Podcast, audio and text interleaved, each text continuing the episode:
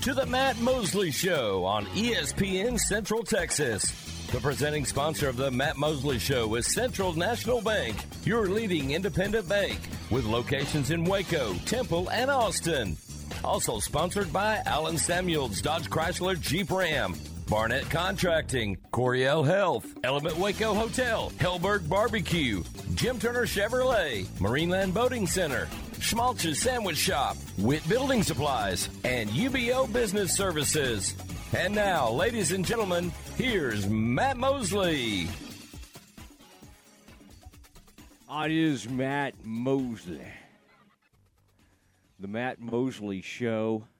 And uh, we are now on the day of the second debut of Foster Pavilion. You can't really have a second debut. That sounds weird.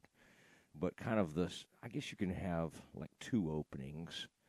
The Baylor women getting ready to play TCU as we speak. And tonight at around 520, you'll get to uh, hear as you're trying to make your way over to the pavilion you'll get to hear from Nicki Collen, all right, her weekly appearance on the Matt Mosley Show. Aaron, it was a. Uh, how you doing, Aaron? You good? Yeah, doing great. Aaron Sexton, alongside as always. You've heard him on the press box. You've heard him on with uh, JMO, and now you, of course, hear him on the Matt Mosley Show. And uh, he really paces himself in those early hours so that sort of all his emotion, all his energy can be devoted to the Mosley show. And uh, I think you'll find that evident early and often today. But um, we'll hear from Nicki Collen. Aaron, that group, that TCU bunch worries me more than Cornell because they're good. They're not deep. They're not deep like the Baylor team, but they are. They've got four players that can really score. And I'm not even talking about Jaden Owens, who used to be with the Bears. She's been averaging like double doubles, assist, and points. She's had a couple of 10 and 10s just in the last week. She's playing really well for the Horn Frogs. So that is something to watch as things unfold. Man, big shout out to the Baylor community. Everybody showed up. I mean, I was back there looking for an entrance through a loading dock. We were all figuring it out. How do we get to our seats? Where do we go? Where do we, you know, how do you do this? But Aaron, the cool thing about it is I got in there oh 45 minutes or so before tip after going there and of course picking up my Chick-fil-A uh, had a real nice meal for us. Baylor Athletics did, and boy, I like that. The woman who kind of works that media area, I really enjoyed you know getting to know her over the years. She's really a neat person, and so it was just fun to see that you know pretty much everybody we knew from the Ferrell Center made the trip across town, uh, basically down University Parks, and was ready to go at the new arena. Um, Aaron, I just started kind of. I, I, first took some pictures. Um, found my spot. found our spot for ESPN Central Texas. Cam was with me. Cam found his spot, and I'm sure he pointed this out on the air today, Aaron. If he didn't, I'll do it for him. Uh, there were like you know two, three rows of media, and all the outlets were there. It was interesting. One of the the big internet sites, Aaron, just no, that didn't they didn't come to the game. But uh, anyway, the uh, uh, everybody had their their seats labeled ESPN Central Texas. I was between really nice guy. I didn't know he uh, had a beard and glasses, and I, I, didn't. I'm gonna have to meet him again because uh, I liked. Uh, he was a really thoughtful guy, and I enjoyed kind of being next to him. And then Aaron to my right was somebody from like CBS Sports Radio, which may be a thing around here. I'm not totally sure, but nice guy. And then Cam was to his right, and Cam, and Aaron of all like the they had all the the entities listed. You know, ESPN. It didn't nobody's name. even the ESPN.com guy that was in town, they didn't. Myron Medcalf did not have his name. Okay, it just said ESPN.com, and then on that sheet it said Cam Stewart, and um, Aaron, I, I thought that was a good moment for young Cam. It was just kind of like, hey, and and don't think that Cam didn't point that out to me. Uh, he noticed that, and then he had a nice seat down to my right, and and uh, and so he he took the game in that way. Now, Aaron, people, unbeknownst to me, old fraternity brothers and others were like snapping photos of me while I was down there working on my Chick Fil A, and then posting it and said something. I saw like, that. I was like, that was what that was my old nickname in college, which I probably asked to be called this, but because I I played I played sports at, and mainly basketball at Kaufman High School, Aaron, and so this guy referred to me as the Kaufman Express. which uh, anyway, that, that that I also sadly had to because of Aaron. You've seen me now when I have to, you know, whether it be on the basketball court or the tennis court, I can still move. All right, I can still get where I need to get. But in life, I don't move too quickly to do anything. Whether I'm eating, whether I'm just hanging out, whether I'm arriving at some place, like it's pretty rare you're going to see me, you know, moving around too quickly.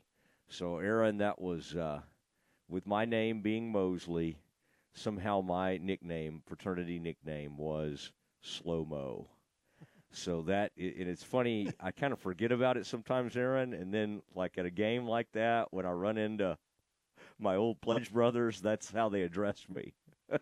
so slow mo. So anyway, people, we were taking pictures. Aaron, you may have seen some of those I posted. I, I saw my my old uh, um, my old buddies Jason Whiteside and Derek Johnston, um, and they had flown in with a guy from Tulsa named Steve Mitchell, who was one of our fraternity brothers. And Steve had his own special. It was it was funny, Aaron. I think Steve has started his of all of our fraternity brothers. Well, there's another guy named Sam Lachlan, but there's always like two of your buddies that make it, you know, that hit a lick and just like make a crazy amount of money. And so Steve's one of those guys. And so I think, you know, he's being courted, I'm sure, by Baylor Athletics. But I went down there to visit with him, and they, his seats were right behind the cheerleaders. And he was kind of joking. He was like, you know, when I was 19, I would have really I would have really loved these seats.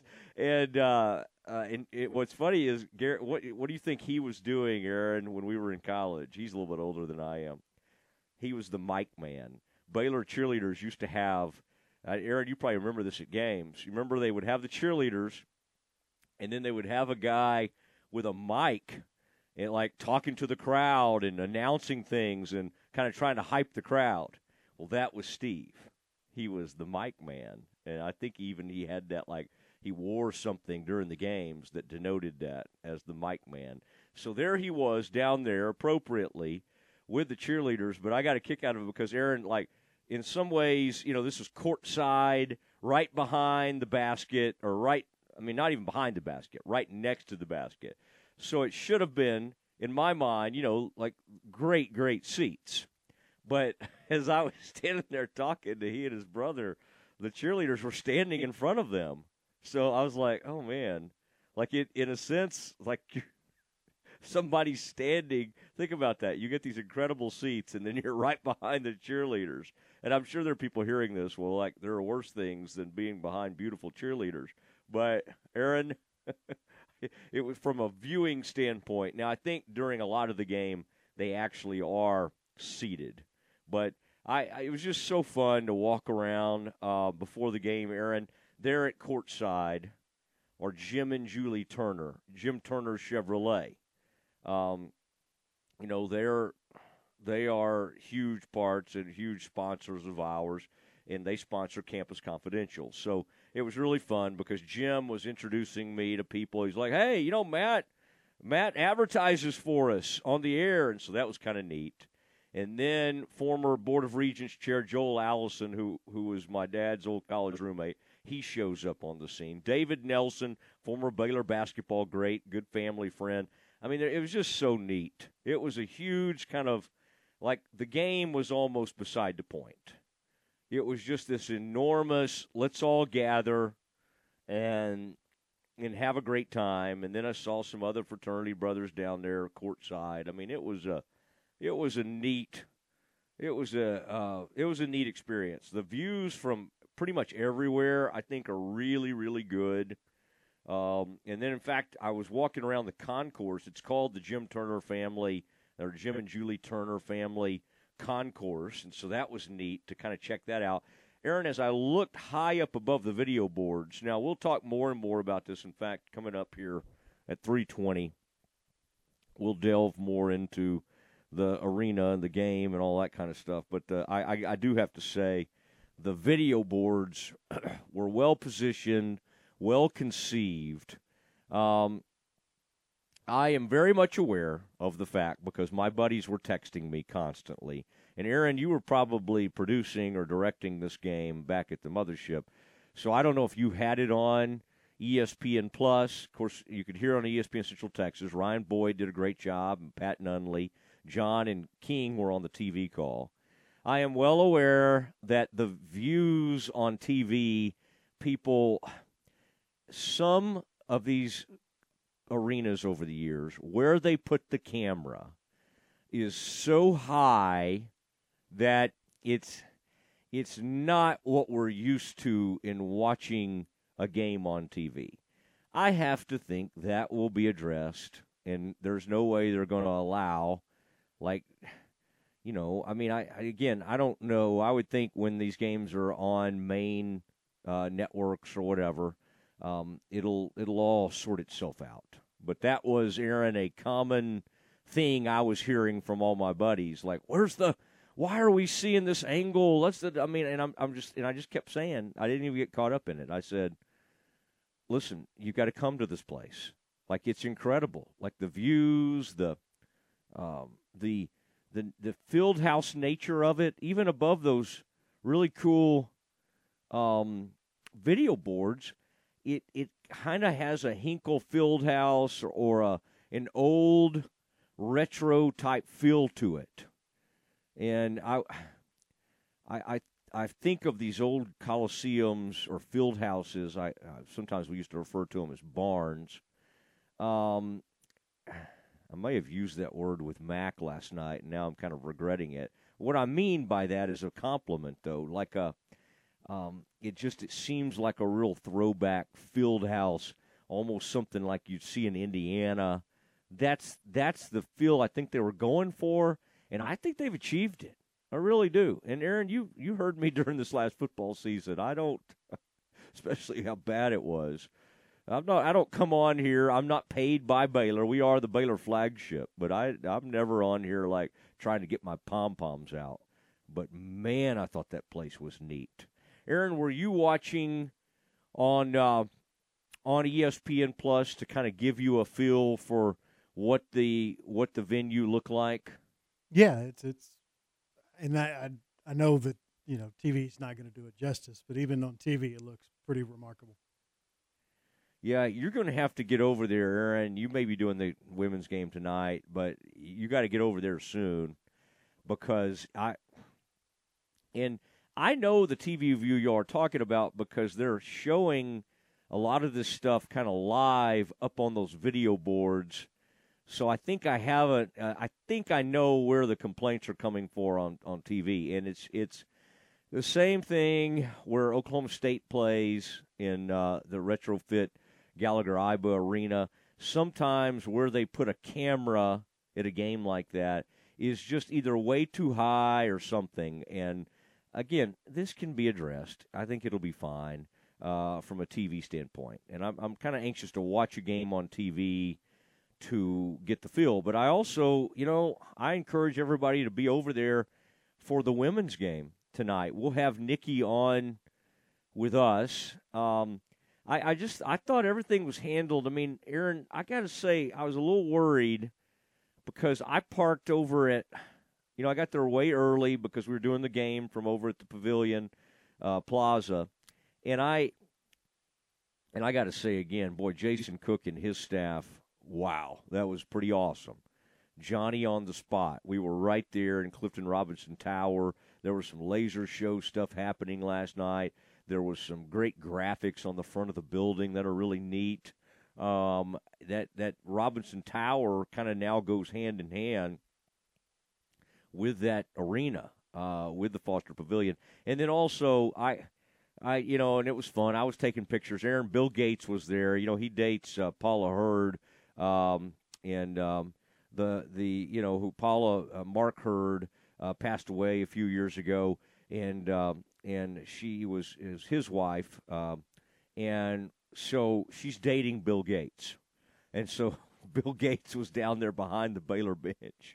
And it was just kind of funny to look down there, and I, I mean, I was just you know stones throw away, just kind of oh, there's Bill Gates hanging out down there. So a lot of luminaries, a lot of fun people to hang with, um, and it was a scene. And last night was more about a celebration of the place, and I guess tonight will be also, but I'm telling you, Aaron, these horn frogs are not coming in here trying to serve as like, oh, we're gonna we're here to help open up a, a gym.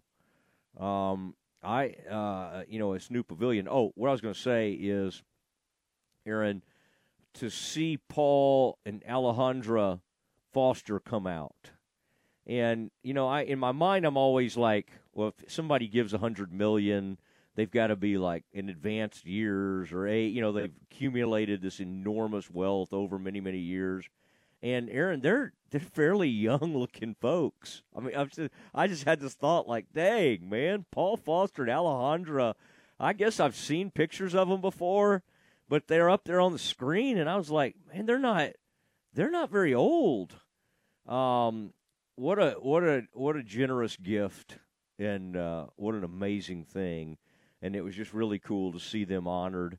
And you could tell they weren't real, you know, big publicity seekers. They were you know, there are other people in the arena, Aaron, that would have gladly run out there and tried to address the crowd, and they they just kind of, I mean, gave it a little wave and honestly tried to run off the court, and they had to make them stay just so they could get some more pictures and stuff. Um, pretty awesome, pretty awesome to make a gift like that, and that's a huge deal for Baylor. Huge thing for Mack Rhoades and his staff, and then everybody in Baylor development. I saw Nick Florence and Greg Davis, and and uh, you know they they uh, they really have a huge hand in some of these enormous gifts that come in. Um, so it was kind of neat to see everybody. I saw Jeremy Fudge courtside, the new Fudge uh, Football Operations Center. He gave 15 million for that. Um, a lot of lot of good folks just hanging out, having a big time last night at the. Uh, and then I saw some people, Aaron, that wore hard hats to the game, like Baylor hard hats. I thought that was kind of fun.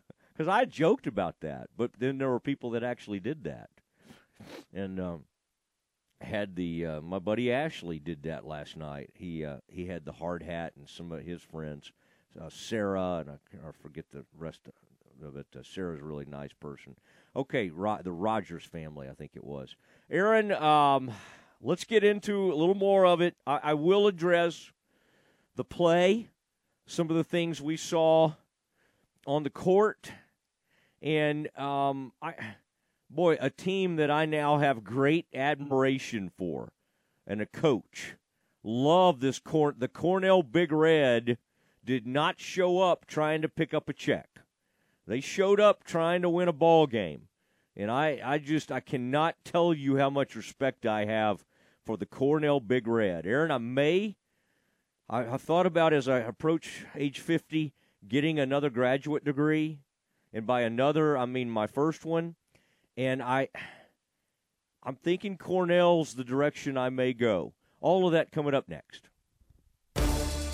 Baylor Bear basketball all season long here on ESPN Central Texas. The Bears play their Big 12 opener Saturday in Stillwater against Oklahoma State. 1:30 for the countdown to tip-off. 2 p.m. tip-off Saturday. Join Baylor Athletics Hall of Famer Pat Nunley and the voice of the Bears, John Morris, for Baylor Bear basketball right here on ESPN Central Texas. It's 9:30 on a Saturday night. You're at the ballpark getting hot dogs for the kids and your debit card doesn't work. Lucky for you, Central National Bank's after-hours service is ready to help you get out of all kinds of ninth-inning jams. Just contact us from 6 to 8:30 in the morning or from 5 to 10 in the evening, and we'll connect you to a local person who can answer questions and fix problems. Bank different. Bank Central. Central National Bank. Member FDIC. An exceptional experience and extraordinary results. That's what you receive when you hire the attorneys at Cherry Johnson Siegmund James Law Firm. Craig Cherry, Ryan Johnson, Mark Siegmund, and Scott James are trial lawyers with 100 plus years of combined experience, specializing in catastrophic personal injury and product defect cases, as well as business disputes. They have unmatched credentials, real world experiences, and a passion to serve your legal needs.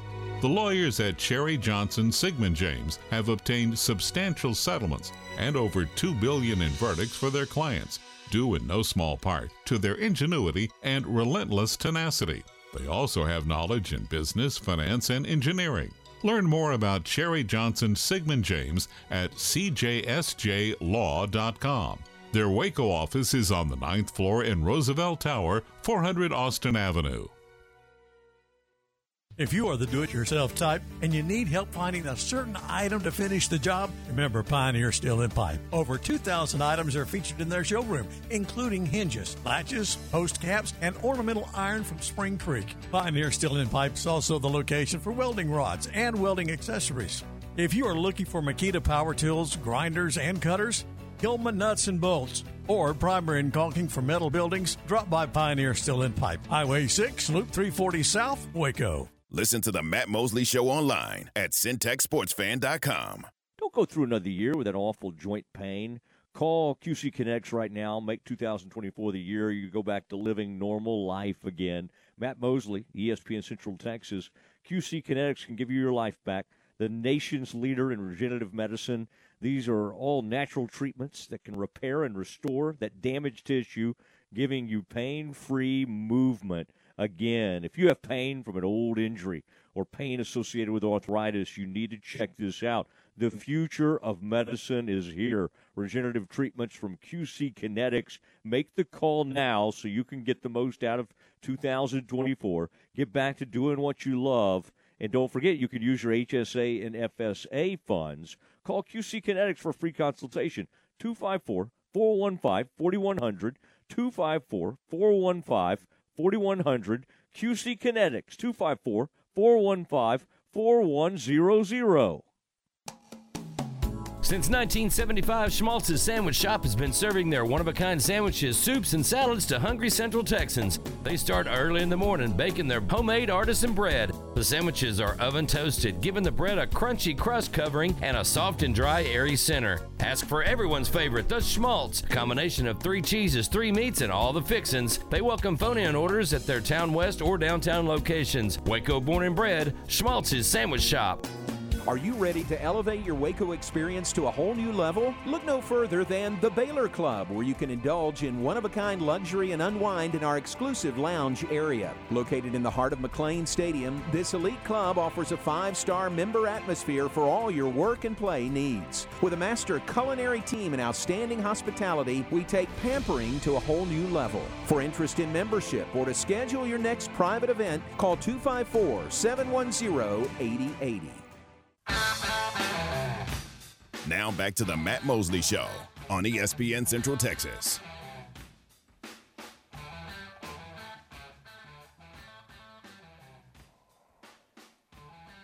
Well, it is the Mosley Show.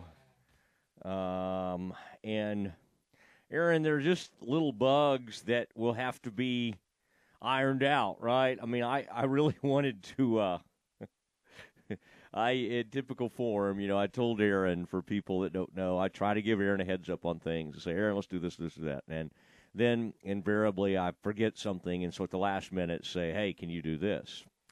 And so Aaron is always willing and great about pulling these things off and like, yeah, we can grab this audio or that audio. And Aaron, I even now have turned to some of our TV buddies and you know on the we usually grab things from wherever you know we'll either record it ourselves john's great about doing that youtube's a great venue baylor puts stuff up. But aaron the uh the, the scott we had a good visit by the way. I was there with uh oh scott and uh, after the game and Ja'Kobe came out and ray j. Dennis. Uh, matt roberts did a nice job kind of coordinating all that effort. But aaron on the first night of like you know getting we tested the audio and somebody went up there testing testing testing and then it just it was not what we needed it to be.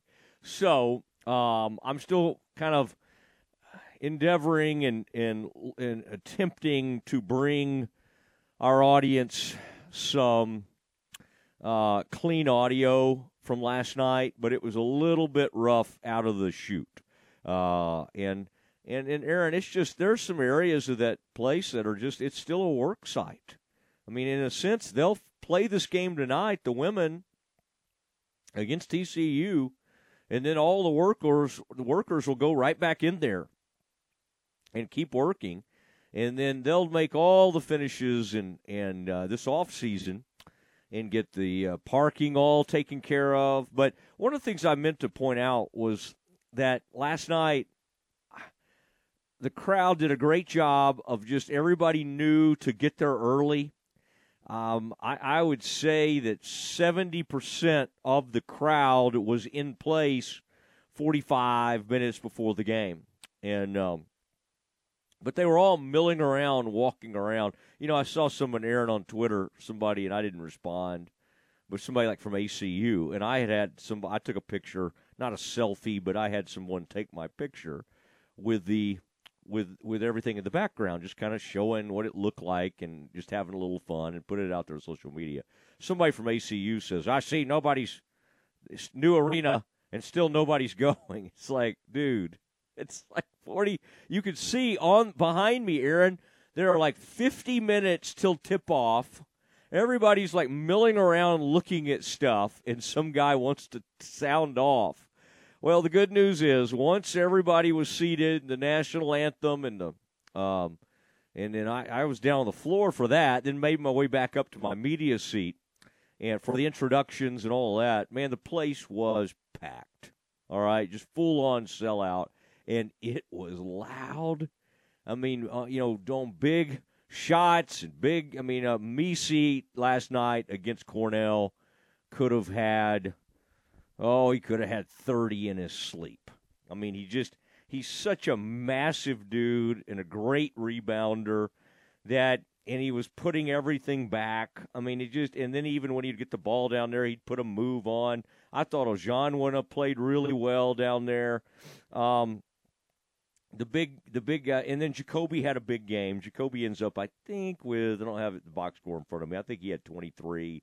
Ray J is just you know, Ray J has had a problem this year turning the ball over, but when he's on and when he's protecting the ball, I mean, he's great at distributing the ball.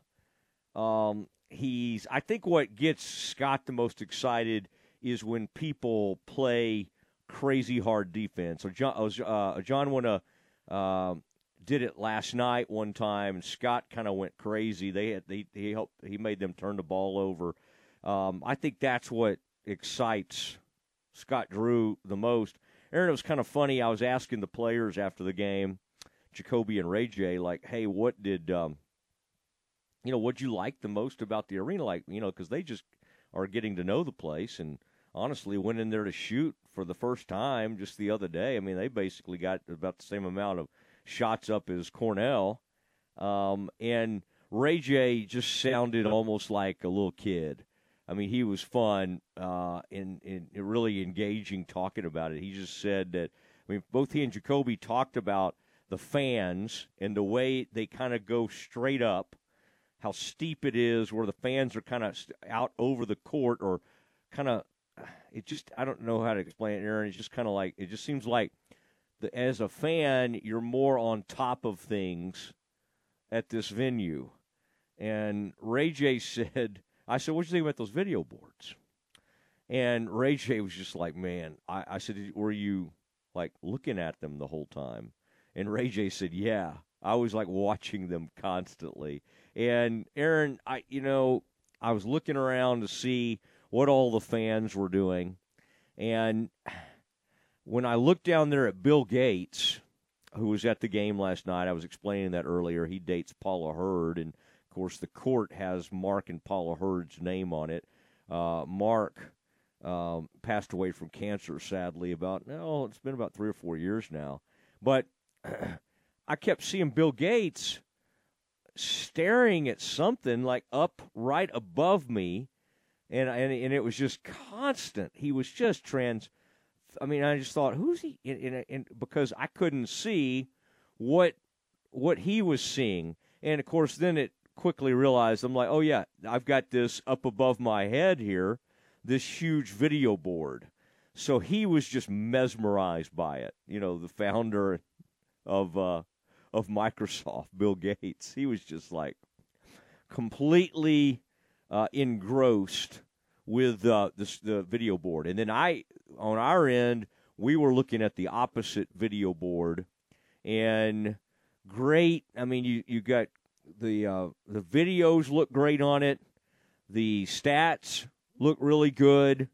Um, I I I just I what I one another thing I was and I meant to kind of ask the players about it like a what I, you you always wonder kind of like what shooters think you know, great shooters can shoot anywhere, but still, like, it's not always easy to shoot in those massive football arenas where you just don't have a great backdrop.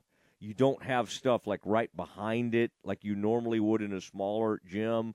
And I kind of wanted to get a feel for the players on on what they thought of the the backdrop, what they were looking at. You know, just stuff.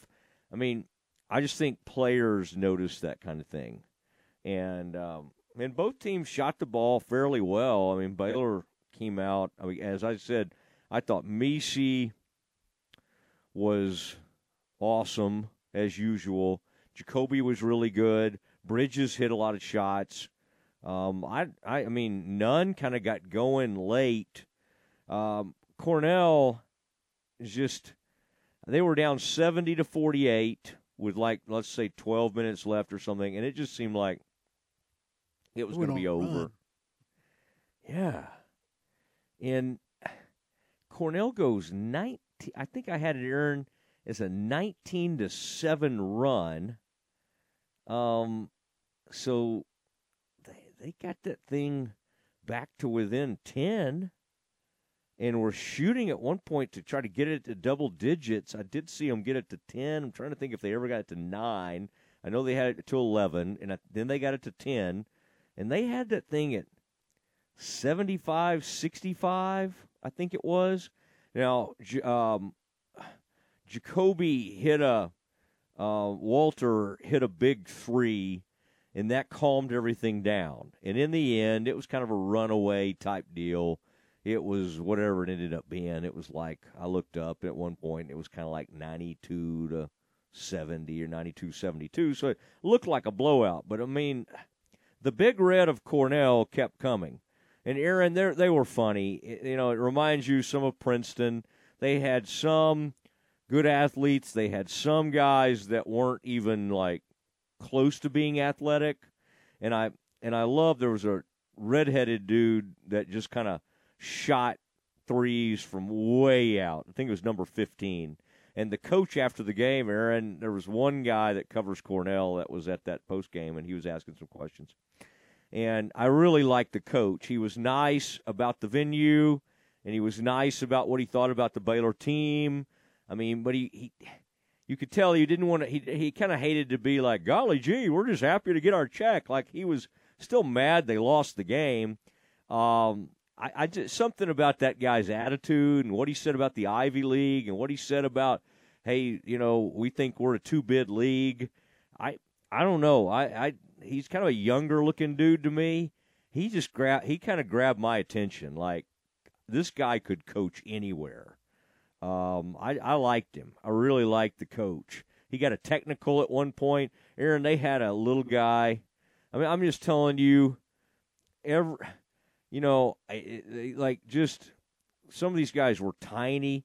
I, first of all, I guess Aaron, if you have, um, you know, like a, a, a non scholarship type school, where a lot of these guys maybe are on academic type scholarships, and you know they don't do typical scholarships like everybody else does in the Ivy League. So the bench, I bet they had 20 players over there. It wasn't your normal, but Baylor will have some players redshirting or whatever, but you really, you might have, I mean, you might have 12 or 13 guys over there, you know, ready to play. These guys came to town with like 20 players.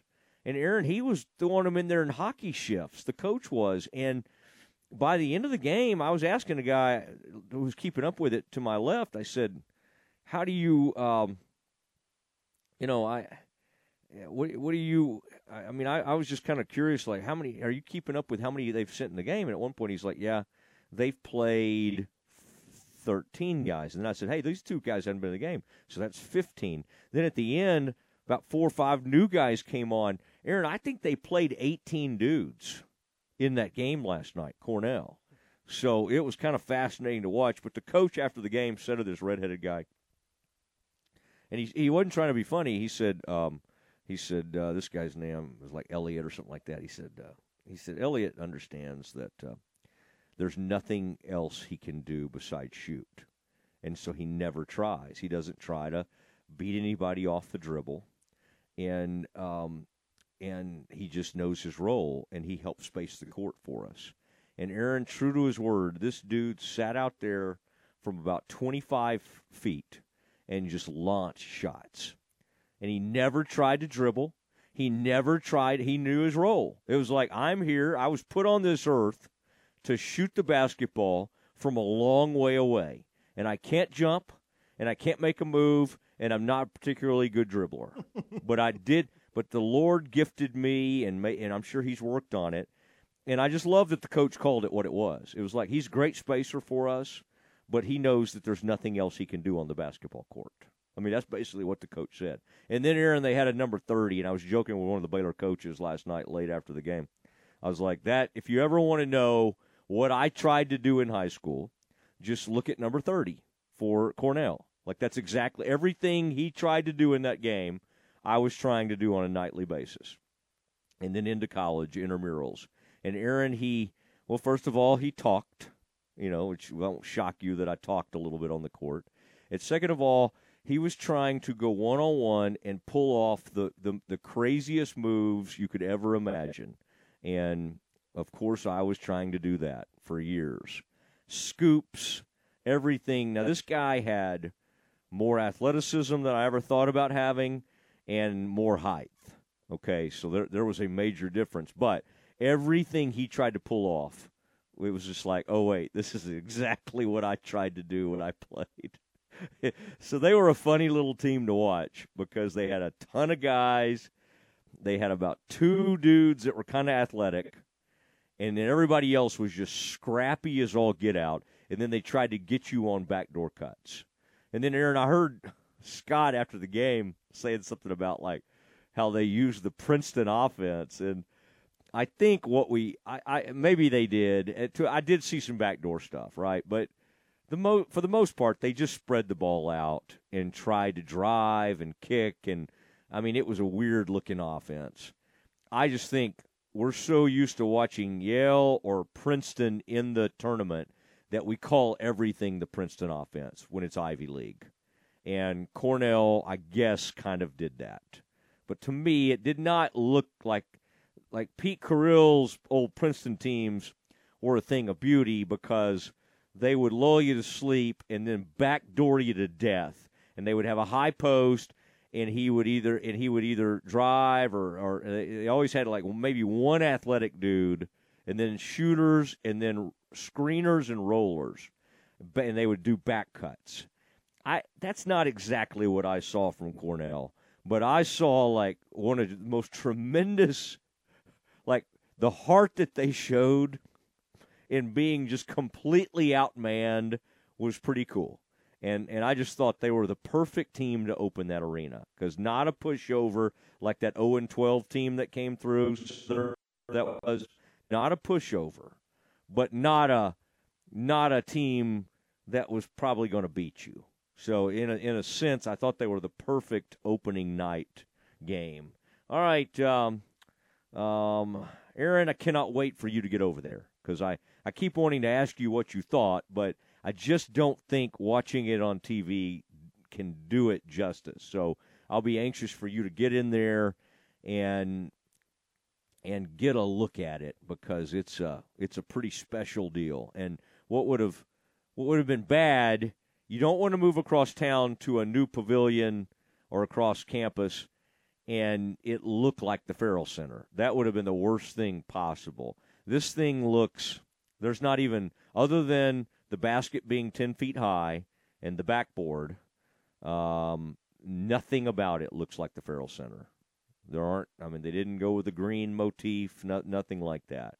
Um, and again, I love the Ferrell Center. I, I, sounds like I'm um, I don't. There's nothing. But I thought it's funny what Scott said last night, Aaron, after the game. He said something like, "We finally have a home court advantage."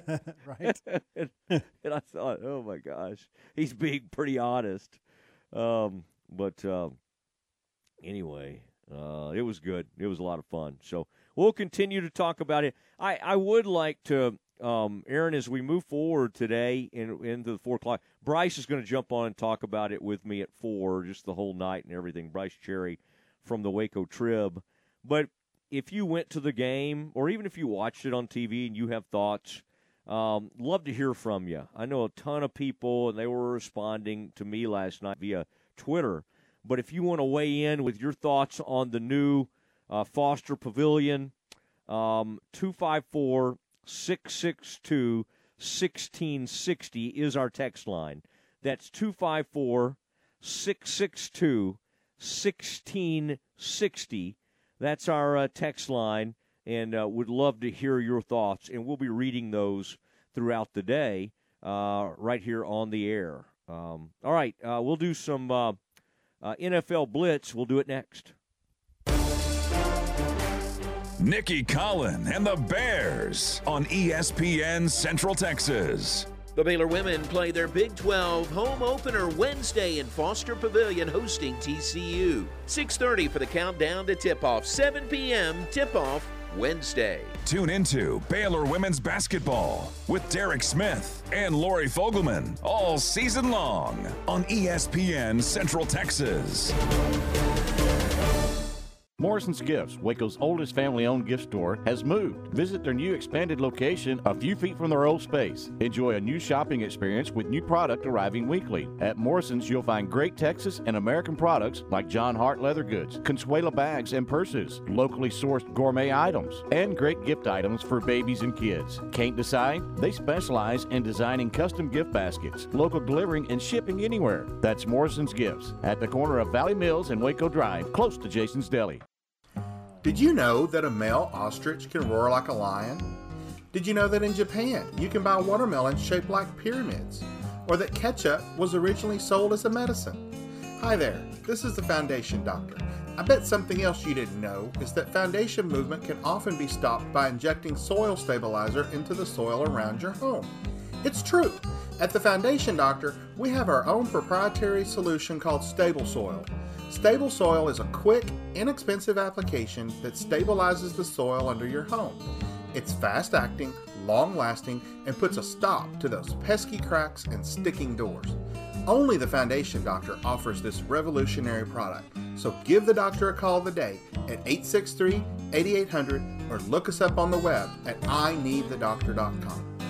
So, for doors that are sticking and cracks in your walls, the Foundation Doctor will make a house call. Drive into the new year with confidence and excitement during the Start Something New sales event at Allen Samuels in Waco. Get incredible deals on our entire selection of new Ram trucks, Jeeps, SUVs, Chrysler sedans, or a sporty Dodge. Get more for less guaranteed. More value, more selection, more service, more trade in allowance, and even more competitive financing. Hurry in and start 2024 with a bang. Shop the greatest selection of inventory in Central Texas at Allen Samuels in Waco, in store or online at allensamuelsdcj.com and make it unforgettable unforgettable. You're listening to ESPN Central Texas, live from the Allen Samuel Studios. Okay, everyone, check this out from D'Amore Fine Jewelers in Waco. D'Amore Fine Jewelers now has their own diamond growing machine right here in their own super lab. Yes, you've always been able to get a better premier diamond for the best price at D'Amore Fine Jewelers, but now they have their own growing chamber. Yes, they still have Earth Mine diamonds and a great selection of those too, but now if you're in the market for a lab grown diamond, this is a game changer because you can now get them directly from the source. No middleman markup and only the very best high color, high clarity, and high transparency material. So you can get an incredibly beautiful diamond at an amazingly low price. Come by D'Amore Fine Jewelers on Waco Drive just past New Road and talk about your dream diamond that will become a reality. D'Amore Fine Jewelers at d'amorefine.jewelers.com.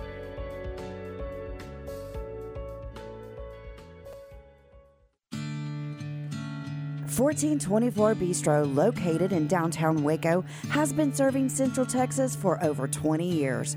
1424 Bistro, the restaurant that helped create the fine dining experience Waco is best known for.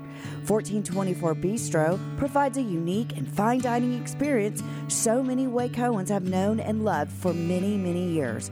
1424 Bistro is dedicated to providing exquisite dishes that are fresh, hearty, and simply unforgettable. Waco's home for good food, wine, and conversation. From fresh seafood, steaks, lamb, to chicken piccata, and of course, let's not forget about some of their incredible appetizers like flaming cheese and calamari, and finish off with their white chocolate bread pudding or creme brulee. Come enjoy dinner at 1424 Bistro in downtown Waco on 1424 Washington Avenue. Come enjoy tonight.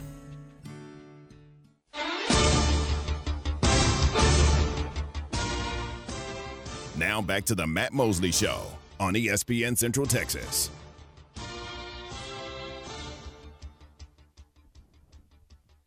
Oh, it is uh, the Mosley Show. And, um, man, I'm just thinking back, Aaron, on everybody I ran across at the game last night. What a what a cool scene that was as uh, Baylor opened the uh, the brand new Foster Pavilion. Night two of the grand opening this evening as the Bears take on the Horn Frogs, the Baylor women, the number six team in the country. And you know, I, I, I think I think everybody ought to just go right back over there and uh, and see this thing again. I mean, again, everybody arrived early, which was so smart. There were a lot of shuttles.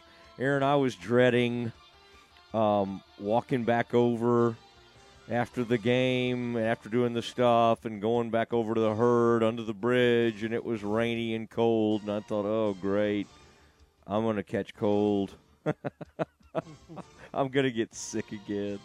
And I walk out of the loading dock area, the back area where the media comes in, and there's just this awesome dude, really cool guy, uh, with a shuttle for the media and I jumped on this warm shuttle. Ryan Boyd and I were on there. Ryan called the game last night on ESPN Central Texas, and uh, a photographer that I've seen over the years. I can't tell you his name, but he jumped on there, and off we went, and uh, had a nice warm ride over to the herd. So I would say it was never going to be perfect opening night, but considering all the stuff that they had to do to try to get this thing ready. I mean, I, I thought it went off pretty well. And I'm sure people have complaints about this or that, but uh, the on court product and the way that building looks from inside is pretty awesome. I mean, it really is. Okay, Aaron, uh, it is time for what we call the NFL Blitz. What do you have for us? We'll start with the Cowboys as they get ready for a must win game on the road against the Commanders this Sunday. Injury report not out for today, but head coach Mike McCarthy did say that defensive tackle Jonathan Hankins would be limited at practice today, which would be the first time Hankins has practiced in almost a month. So, uh, possible big return for the Cowboys injury wise. Offensive tackle Tyler Smith, McCarthy said, would work exclusively with the team's rehab group as he works through a torn plantar fascia. He was seen at practice on, working on resistance rope. The team has said that if he can that because it was complete tear, not a partial tear, Smith can manage the injury better. It's they're still not sure if he will play this Sunday, but uh, the team did add a familiar face. They signed former Cowboy offensive tackle La'el Collins to the practice squad. Welcome back, Lyle Collins. Way to go. Um, I I think it's interesting, Aaron. I just there's a headline up on on ESPN that said, "Is Mike McCarthy if the Cowboys flame out in the playoffs, is he completely safe?" And I mean, I, Jeremy Fowler was writing about this on ESPN.com. Um, he said, I keep going back to what Jerry Jones told reporters in November. He said, the team is certainly capable of winning the whole thing. He said, if the Cowboys don't make it past the divisional round for the third consecutive year, do Jones's feelings about his team inform his decision making on his coach? That's why I classify this one as a bit of a wild card. I mean, Aaron, I it would be difficult and weird to fire a coach that's had three straight 12 win seasons if they beat Washington. I mean, like, on the surface, now, as a 12 win season, what it used to be, well, there are 17 uh, games now instead of 16, so it's changed a little bit. But it's still a pretty nice accomplishment to win 12 games. But Aaron, I I absolutely think the argument could be made if they can't get past the that first round that that would be that could be a problem for Mike. I mean, I but like getting past the divisional round, they never do. No, I mean they haven't in 28 years. Well, not yet. So not, not since I, I was don't- we were in college. Yeah. So I don't I don't even understand like that's not what you measure the Cowboys on, sadly. They don't they don't ever make the conference championship game. If they did, McCarthy would be a made man. that's why it's still funny to me that people talk about Super Bowls. I mean like it really I mean it, it I just don't think people that aren't around the Cowboys as much as we have been or that have been Cowboys fans all their lives, like a lot of people have around here, but people from the outside don't understand that it, it's not even just about making the Super Bowl. It's not. It's about if you ever broke through and won a divisional playoff game and got to the conference title championship game, it would it would mean everything. It's it's different than the Rangers because the Rangers had actually been to the World Series a couple of times. Um, you know, in 2010, in 2011, the Mavericks had been in 2006 and they broke through and w- they won it all in 2011. I mean, these teams have done it in somewhat recent memory. So I I uh, I I don't know. Aaron, you see any scenario where McCarthy is fired? Like if they I think if they if, if they lose that first round game at home, and uh, it's not, and it's an ugly loss, and by that it doesn't have to be a blowout. Just you know, if they just show up and lay an egg, I think there's a chance, but I don't think it's a big chance. could they just could they just announce that they're firing Kellen Moore again? Well, the Chargers will be announcing that as soon as they get a new head coach. So. Ooh. Yeah, I'd like to. I wonder if Herbert said to anybody like the ownership or the Spanos, like, "Hey, I like this guy. I like my man. Give him another chance. Let him stay." but uh, Kellen Moore, boy, his star seemingly he went to a great place, and then the Chargers end up firing uh, their head coach. And by the way, whoever was their interim, you remember that next game after they got killed and they fired the guy? Whatever their next game was, I feel like it was, I don't know, right before Christmas or right around Christmas. Because I remember watching that one night, like on a, it was like a Saturday night or something, and or a Christmas Eve game or something. They played really inspired football. And I, w- I wish I could tell you who their backup. You would know, Aaron. Who's the backup for the Chargers? I feel like he played okay. Easton Stick. He played That's terrible right. that first game. He's been, eh, not terrible Yeah. since. Not great. Yeah. Yeah, he's been okay. I thought in that game he actually kind of hung in there and played okay. Um, all right, it is uh, that is our NFL Blitz package. We may get back into some more uh, in the uh, five o'clock hour. Uh, reminder: Nicki Collen, in preparation for tonight's huge game, the opener for the women at the Pavilion at Foster Pavilion. We'll all gather there and have a big night. Uh, going to be very, very exciting, and um, and that'll happen this very evening. Um, and uh, Nicki Collen will be on with us at about 5:20 today. Next, the sports editor of the Waco Tribune Herald, that is Bryce Cherry, a robust discussion about the new pavilion and opening night. That is next. The Big 12 Shoot Around, weekdays at 5:50 on ESPN Central Texas. Don't go through another year with that awful joint pain.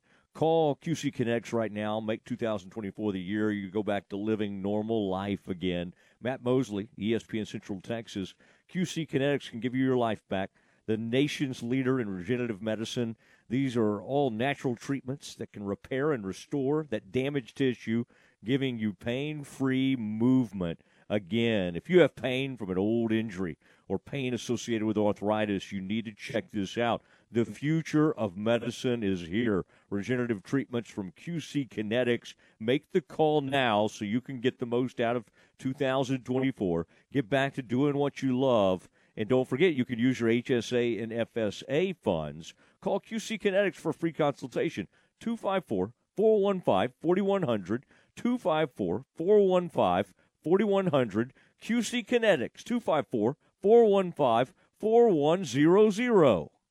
Run a winning play over knee, hip, and shoulder pain. Coryell Health's all star team of board certified orthopedic surgeons, Dr. Lance Ellis, Dr. Jacob Battle, use the latest minimally invasive technology, including orthopedic surgical robot, to perform total knee replacements. Whether your pain is from an old sports injury or everyday wear and tear on your joints, Coryell Health Orthopedic can help. Make the play. Call today 254 483 knee. That's 254 483 KNEE. Every day, Incommons Bank strives to be the best community bank in Central Texas. Each of their six Central Texas locations have a proud history in the communities they serve. In addition, Incommons Bank offers modern day services to their customers, including mobile banking, where you can access your account night or day, insurance services to make sure you are covered, competitive home mortgage loans, and free business checking. At Incommons Bank, you can open your new account online. It's quick and easy. Learn more at incommonsbank.com. Member FDIC and equal housing lender. ESPN Central Texas is your home of the Texas Rangers. 1424 Bistro, located in downtown Waco, has been serving Central Texas for over 20 years. 1424 Bistro, the restaurant that helped create the fine dining experience Waco is best known for. 1424 Bistro provides a unique and fine dining experience so many Wacoans have known and loved for many, many years. 1424 Bistro is dedicated to providing exquisite dishes that are fresh, hearty, and simply unforgettable.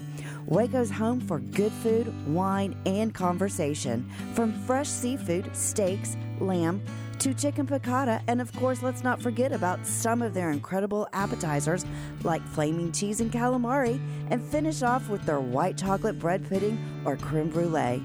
Come enjoy dinner at 1424 Bistro in downtown Waco on 1424 Washington Avenue. Come enjoy tonight. Are you ready to break ground on your next commercial construction project?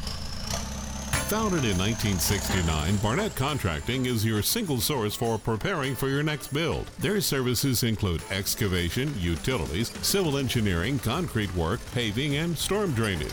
Do business with Central Texas' premier site work contractor, Barnett Contracting, where they strive for successful projects and satisfied clients. Learn more at barnettcontracting.com. At UBEO Business Services, we understand more than likely your IT service provider is securing all your front door accesses to your business. But what is not being protected is your back door with open print and fax ports where firmware has not been updated. With the white glove treatment our customers get at UBEO, we update firmware on all service calls. Once again, putting customers first is why you call Sean Hunt at 254 709 2101 or ubeo.com. From the Allen Samuels Dodge Chrysler Jeep Ram Studios, this is KRZI Waco, K222DC Waco, K265DV Temple, ESPN Central Texas. Now back to the Matt Mosley Show on ESPN Central Texas. Out is uh, the Matt Mosley Show, ESPN Central Texas. Bryce Cherry joining us now from the Waco Trib. The man, the myth. And there he was. We were at our new perch watching the game last night. Bryce, welcome back to the Mosley Show. It was good to see you last night. I thought it was a successful opening night. I'm sure there are several things you got to kind of get the kinks out. I my favorite thing that worked was uh, on a cold, rainy night when I parked over at the Hurd Center. There was a media shuttle waiting right outside. I hope it was there for you as well. But uh, I thought that I thought that worked out pretty nicely. How was your first night at uh, Foster Pavilion? Yeah, I actually didn't see the the media shuttle. I maybe I took off too soon before it could pick me up, but uh I had an umbrella, so I was I was okay. I didn't melt. I'm not made of sugar. Uh but no, it was uh it was a great night, a, a fun experience seeing uh you know a building open up for the first time and um you know, obviously we got a chance to see it a few weeks back with uh, the media tour and mm-hmm. and kind of get the the behind the scenes look at, at that point and and they you know they did a lot between uh, those few weeks and and yesterday when it opened up.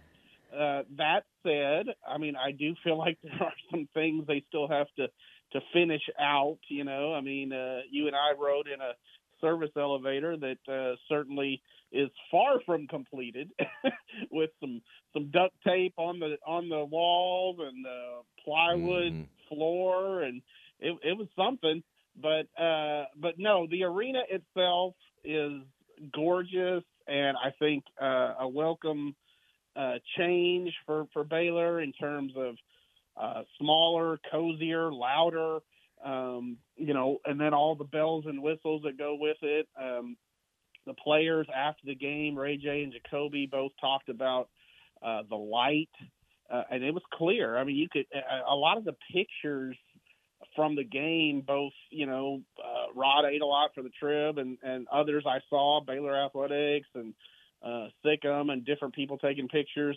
Uh, you know, they look like film pictures. You know, I mean, it looked like Hollywood was out there lighting those pictures. You know, so um, it's it's a pretty impressive place, and I think uh, it's going to be cool for uh, big games like Kansas and uh, you know just uh, other games that you know will uh, will will draw a huge crowd once the the buzz sort of wears off. Yeah, I think it's going to be uh, nice. I'm sorry you didn't. The shuttle was like literally when you came out of that loading dock was right to the left uh, as you see Clifton Robinson Tower. It was right next to the tower over there, and uh, okay. so okay. I'm, yeah, I missed, yeah. I'm, I, I, you know, I, I had my little uh, trip to New York City to watch the Bears play Duke, and I did a lot of walking uh, in New York City, so I'm I'm an experienced big city walker. I was there too. Uh, I, I, you know, I thought that was kind of cool of Cornell too. And apparently they had a couple of Texas kids that that was kind of neat. Some of their families got to see them play, but I thought they were the perfect group to open that arena because it was like they didn't quite threaten. Although that big run they went on was a little scary for Baylor. I mean, they got it to ten, I think, at one point. But I mean, they probably weren't going to beat Baylor. But you didn't want that team, whoever that team was Baylor recently beat, that was like 0 and 12 or something. you don't want that. You, you just want something that's kind of fun and somewhat competitive. And Cornell fit the fit the bill. I mean, they're they're a different kind of team, but uh, I kind of like their coach. He got a technical at one point. They had some players that were kind of mouthing a little bit during the game. Um, I just thought Cornell showed pretty well last night, and so it ended up being. I, I think that was a good way to open up the arena, and I thought they uh, I thought they acquitted themselves very nicely. Yeah, absolutely. I think the Ivy League is is a generally pretty good basketball league. Um, it's done well in the NCAA tournament. It did well against Baylor one year in the NCAA tournament with with Yale, uh, beating the Bears. Uh, of course, that led to the famous uh, Taurean Prince quote about rebounding. I mean, that was uh, that was one of my all-time favorite press conference moments, where where that uh, writer asked asked uh, Taurean about how does Yale uh, out out rebound Baylor, and you know he had the Northeast Baylor accent, you know, and and Taurean gave the well, you know, you go up, you grab a rebound, and uh, and that's that's what you do. you know, I love that. But uh, but you're right, Cornell. Uh, you know, I think they tested Baylor at times with with the press and with that Princeton offense they were running, and uh, you know, it was a 15-0 run in the second half. Got down to seven, I think, at one point. But um, you know, Baylor Baylor persevered, and uh, you know, Baylor's size and depth, I think, you know, was gonna was gonna win out in that matchup. But definitely a good kind of back to basketball uh, game for Baylor as it, you know, gets its feet wet again before uh, starting Big 12 play on Saturday. Golly, did I look up there? Did it get to seventy-seven to seventy? Now that I'm thinking about it, I and I have to mm-hmm. admit, I was, was even wondering. Yeah, yeah, that's wild. I was wandering around even more than I usually do. I mean, it's not shocking to see me in any venue moving around visiting with people. But yet last night, I just wanted to see and check out everything. I thought those, uh, Bryce, I thought those video boards were kind of the hit. I mean, I I like the general feel because it has a field house. It's called a pavilion, but it has a field house, old, uh, a little bit of a, a, nostalgic type feeling. The top, um, I don't know what you would say, that kind of exposed steel. Uh, I'll put my architectural hat on. I, but just something about even above those video boards. Now, video boards we can talk about. Those were, I think, kind of cool. Uh, look good. But even kind of above that, you know what I'm talking about? There's like a uh, on that where we were looking. There's kind of a field house, and I don't know. It gave me kind of an Indiana feeling, and yeah. and I think you used the word cozy. I would say yeah, cozy, intimate, kind of sounds like a romance novel breaking out here. But I I think uh, I think it had a nice feel to it. Yeah, yeah, absolutely. And I, I know what you're talking about. I would say maybe the facade is what is what we're talking about. That that sort of uh, you know angular. Uh, I, neither one of us are clearly ar- architects, but uh, that that yeah, kind of um, field house looking um, uh, environment. That that's cool, uh, and it, it does give you more of a you know just a, uh, an intimate setting where um, you know you don't see as many empty seats. Now, will there be games uh, eventually where you know the place isn't full? Sure, but clearly there are going to be fewer empty seats because you're in a smaller arena. So, mm-hmm. um, you know, I mean, I, I think it's a good thing for Baylor. And yeah, the video boards were were incredible. Um, uh, it, it was interesting because obviously that doubles as the scoreboard. Um, you know, they don't have a center hung overhead scoreboard, which I kind of like. I like that it's open, you know, I mean, you get this sort of open vibe um, without the scoreboard in the middle.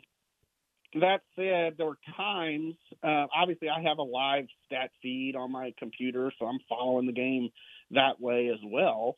But there were times where, um, you know, a, play might happen, and, and the video board would uh, would show some sort of you know hype video, you know, make make some noise or whatever, and and it would uh, sort of leave the score for a second, and, and I, that sort of bug, bugged me.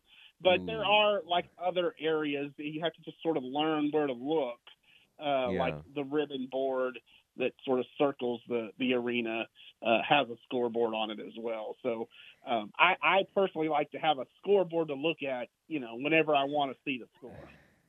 Well, after covering a lot of NBA games, I like actually having a stats monitor at my little workstation. There is the Mhm. truth of the matter. But I uh, now we're back there. Uh, you were to my left. So is your view? Are you're not seeing? Are you seeing? Can you see in front of that goal, or were you were you having to see through the back of that hoop from over there No, on the I- left side see- where you were? I could, I, I, uh, you know, not to uh, make myself sound important or anything, but uh, I did. I was able to sort of pick my seat on when we had our media tour, so that was nice. You know, I said, yeah, this is where I want to be. So uh, they made that happen for us, so that was cool. Uh, yeah, I, I I like I like where we are. It's an upgrade uh, from the from the media perspective from the Ferrell Center uh, where we had kind of been pushed a little bit to the rafters, which is not an uncommon trend in in modern college basketball or even in in the NBA. I mean, um, they've they've given those uh, courtside seats to the to the big money uh, people that will you know pay for them, and uh, Yeah. media you media gets uh, kicked up, you know, a little higher uh, because of that. But uh, no, I, I really like our seats, and um, uh, I thought we were going to be well. We are we are next to the to the Baylor bench. Originally, uh, during warm ups, I, I think Cornell, a few Cornell players were sitting there, but, but that is the Baylor bench. That's that's Yeah. us. Yeah, and we're closest to like where Bill Gates sits. Yes, exactly, exactly. Which he, I don't know if you noticed, but uh, all throughout the game, uh, Yeah. once once I finally spotted him, uh, it was Stephen Hawkins that actually spotted him first. He was sitting next to me, but uh, once once I spotted him and I would look down there, it always looked like he was looking up at us, but he was look obviously looking up at the video board that was behind us. Uh, but but it was like, does he know we're talking about him? I mean, what, Yeah. what's the deal? you know, I thought it was because I had zeroed in on him and just tweeted about him, and he was kind of like, Yeah. you know, "What's Mosley doing up there?" what's but yeah, Mosley doing there? You know, don't He- don't yeah. let the cat out of the bag that I'm here. yeah, I um, I I really uh, I, I'm gonna I should have come to that tour. I knew that was a bad move because I'm kind of back there behind the basket, all and it, it was which is okay. Except for I like that dog, that Scrappy Doo or whatever that Scooby and Christian, the man and that little baby, whatever that thing was, little Pomeranian or some kind of dog. I kind of like that act, and and, Yeah, and well, some of my I had a little bit of an obstructed view on Scooby and Christian uh, as that guy was doing. I never. It's a weird act because he does a lot of um, balancing on basketballs, and the dog just kind of hangs out, and then the dog gets a part of it, and and kind of walks all over him. I mean, my dog does this similar stuff, but like not while I'm hoisting myself up into the air. Maybe we can. What's your dog's name? Maybe we can have a Mosley and uh, Scout. and your dog. Scout. Okay, yeah, that would be. That could be a show. Uh, Scout, you know, so- Scout, and Mosley, and the dog. The dog does jump up on me a lot, and it's a long-haired dachshund. Also, a stone cold killer. If a possum gets in the backyard or something, like literally, it's like a, and, and it's a, it's kind of a, it's a nice kill. You know, what I mean, I don't think you want animals that play with, you know, like make a li- make a death linger. Like the possums are gone literally within three seconds. The the life is over. It's a very it's a it's a very tough dog, the dachshund that I have. Did you go? Did you happen to go try any of the concessions out, or did you I just? did not. I did not. Okay. I partook of the of the free media Yeah. fair, uh, the Chick Fil A. Yeah. But uh, I that I that was fine. I, I mean, just I want you. Yeah. I noticed a lot of people in line for it. You know, I mean, uh, Well, I, I, I I just wanted to tell you the the one area that was weird to me was they you get you pay for your drink. They they then say here they put a little barcode, they put a sticker on your drink and they say after you get the ice use this barcode over there before you fill up whatever drink. And I thought to myself, "Oh my gosh, I just want uh, I want a diet Dr. Pepper and just move on about my business. So there I go. And we're all over there trying to figure this out. So I get my ice, and then I have to go to a little like at Starbucks where you, you I don't know if you have the Starbucks app, you have to kind of put your app, you kind of have to hold your app to a certain place, or like with your Mhm. credit card. You know, you have to tap it, right? This is the tap.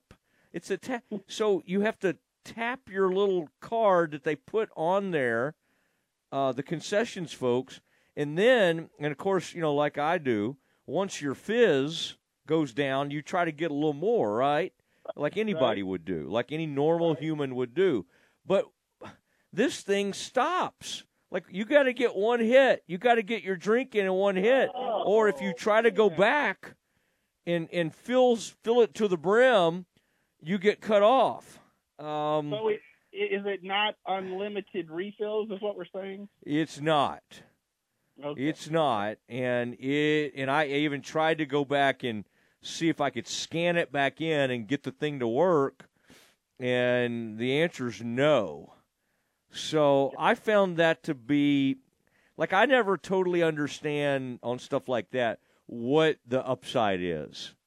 Like No, who is that helping? I, I never understand. Like, is that just helping the get more people through the line quicker? I I don't know, but that one was odd to me. That's that's kind of annoying. I would agree with that. Uh, Yeah, so, but the I'm with but but yeah, I the the actual look of the place. Um, yeah, I I said uh, I, I just found myself last night ex- saying I that it was a barn, and I meant it in the nicest sort of way. Like I, uh, I and a better word for it is the field house. It just had a that kind of feel is what you want, and it they did capture that. And Yeah. whether it be Hinkle or whatever we're comparing it to, what you don't want is to show up in it to feel like the Ferrell Center or something. Like that would have been really bad. it's a, And not that we don't love the Ferrell Center. It's just that if you're going to spend a bunch of money, uh, y- you know, and, and do something and make it smaller and all of that, you want your own different, cool look. And they did accomplish that. And I think that is Yeah. great. And the, and the Fosters, how about that? Paul and Alejandra. I was joking earlier. You just kind of feel like if somebody gives a hundred million, they've been making hundreds of millions for years, and that they're going to be like old people. You know, I mean, I, I I don't mean that rudely. I just meant you know they're going to be, um, you know, advanced. Let's just call them mature. And Paul and Alejandra, to me, look like pretty young folks. I thought, my gosh, Paul and Alejandra gave a hundred million dollars, and I mean, they're not much older than us, Bryce. They're about, I think they're maybe you know a couple of years older than us. I thought that is that is impressive stuff. So kudos to the Foster family, and then uh, Paula Hurd, uh, and of course her late husband Mark. Their name is on the court, and uh, so you know I thought I thought the court looked good, everything looked good, and you're right, the lighting is kind of cool because what you want is the kind of theater type thing where we're kind of all up in the dark in a sense, and then the light the the court just has tremendous lighting, and they did they did get that. Like I I see no issue with the lighting. Now they're going to have to fix apparently the TV people that watched it on TV were really complaining because I I just think the wherever the camera is must be like extremely high. And Mm. so the, the that that was uh, I don't know if you saw that on Twitter. You don't check Twitter as much as I do. That was a No, big complaint. I, I did see that, and uh, you know, I who knows if that's fixable? I mean, that may be just where it is. uh, obviously, if you've watched games from from Gallagher Iba over the years, you get a kind of a similar sort of nosebleed type camera camera angle. So, um, you know, that might That's that what might, it was. Yeah, that might be just one of the the downsides uh, of the of the move. But yeah, I'm with you. I think they they put a lot of really neat features in, like um, you know, just the homage to to past uh, championship teams with uh, the courts, uh, like the Indianapolis court, uh, and I guess Oh yeah. the Indianapolis courts because the women won their first title in Indy and the men won in Indy, so uh, that was pretty cool. And then uh, I love the uh, the sort of outline of the tr- the four trophies that are right in front of the scorers table. Um, I don't know if you noticed that, but uh, that's a bit of a flex, you know. I think, as the kids would say. I mean, that's like, hey, uh, you know, you want to check into the game, you're gonna have to stand on our four uh, little championship trophies here. You know, I mean, we've got four. How many do you got? You know, I like that. yeah, yeah, I- I-. I do like that. I just hope I didn't really study the banners. I do hope they get that WNIT banner moved over in there. Okay, I, I think that was a Sonia Hogue banner. Right, Let's make right. let's make sure we brought that over. Um, Bryce, good stuff. Appreciate it. Great to see you there. And um, again, I hated even I, now that I've brought the the concession stand. I mean, you know, the ultimate because of course we get free stuff, but uh, I needed a soda. I don't think we had access to soda. But Correct. that's uh, yeah. But for the most part, I think even though you and I are both kind of cynical, we're not above complaining. I think I think we had largely positive reviews, and I Mm. do think you and I probably should team up on like a architectural type story, and I think we could really Yeah, we yeah. could really have some good stuff. All right, but uh, Yeah. hey, appreciate it. I'll holler at you All right. soon. Thanks, Matt. You bet. Bryce Cherry, sports editor of the Waco Trib. And that this was a big night for the Waco Trib. They had Rod and the whole gang over there taking pictures, doing all that, and um, it was a good night. It was a good night for all as we opened up Foster Pavilion. And again, thank you so much to Jason Cook and his staff, President Livingstone, the whole group for uh, uh, letting us be over there at uh, Clifton Robinson Tower, which is part of the pavilion. Um, oh, kind of the plaza, the uh, Foster Pavilion Plaza. They had laser shows. They have awesome graphics on the side of the building. Um, so they do a nice job over there, and that's where we got to do all our shows from. Thanks to uh, Jason Cook, the chief marketing officer for Baylor University. All right, um, quick update on a couple of NFL things, and then we've got Campus Confidential coming up at 4:40. Of course, brought to you by Jim Turner Chevrolet. It's all coming up next. Go Cowboys! This is Dallas Cowboys football, 2023. Second and five at the Detroit 8. Only heard here. Snap to Prescott, standing and looking and throwing right. All season. Brandin Cooks, touchdown Cowboys. Sunday afternoon, it's your Cowboys and the Washington Commanders. Live from FedEx Field. On this Dallas Cowboys radio network station. Cowboys and Commanders, Sunday afternoon at 2 here on ESPN Central Texas. Hey, it's Matt Mosley. You've been sidelined by joint pain. It's time to meet the Coryell Health MVPs of orthopedics, located right here in Central Texas. Dr. Lance Ellis, Dr. Jacob Battle, Coryell Health's board certified orthopedic physician team specializes in sports medicine and total hip and knee replacement. Don't let joint pain keep you on the bench. Get back in the game. Make the play call to Coryell Health Orthopedics today. 254 483 knee.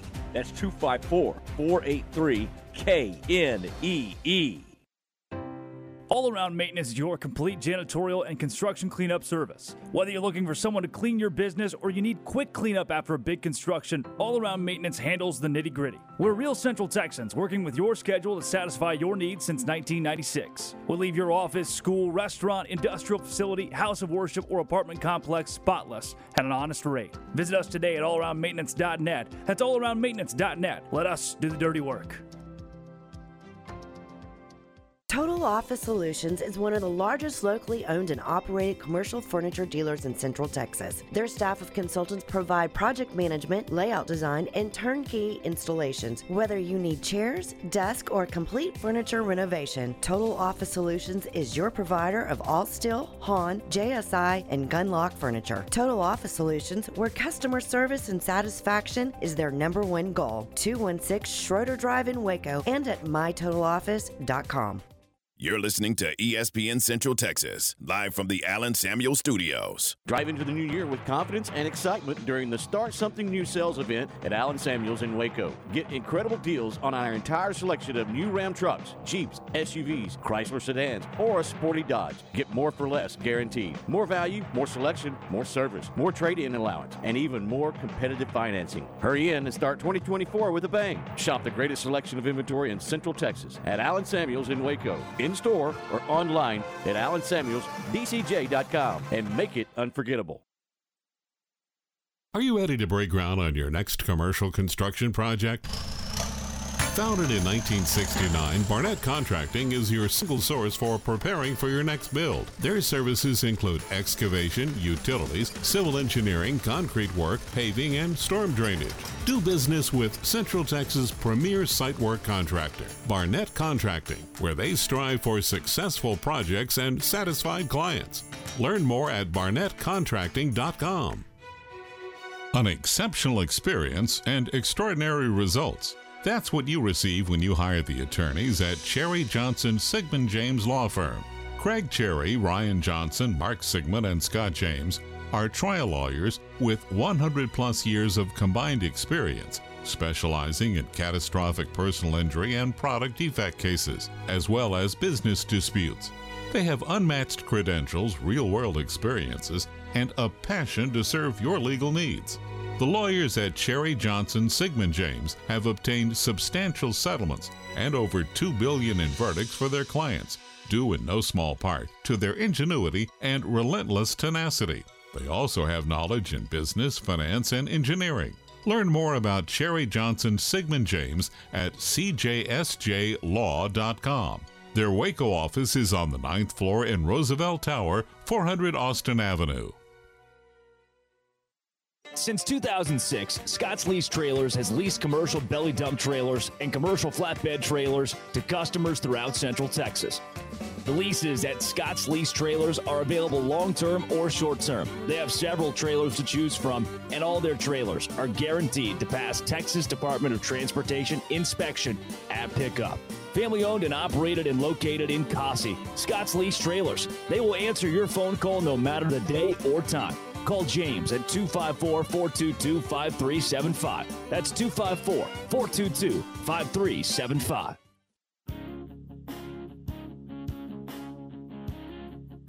Now back to the Matt Mosley Show on ESPN Central Texas. Oh man, it is the uh, the Mosley Show, and um, Aaron Sexton alongside. Uh, Nicki Collen joins us at about five twenty this evening, as uh, and she'll kind of get you ready for the game tonight. Um, Bears versus TCU, and um, Aaron, I was gonna. In fact, we'll we'll mention a little bit more of that in Campus Confidential, but uh, just kind of exciting to think of both those teams over there getting a little shoot around this morning. TCU probably choosing to drive up today, maybe try to shoot, uh, get in the gym and shoot a little bit. I would think at about oh, I don't know, noon, two two o'clock, something like that. Uh, college kids are still on break. They could have come up this morning and gotten something in at about ten, and then um, and then just kind of hung out for a little while. I don't know where you'd hang out. Maybe over at the.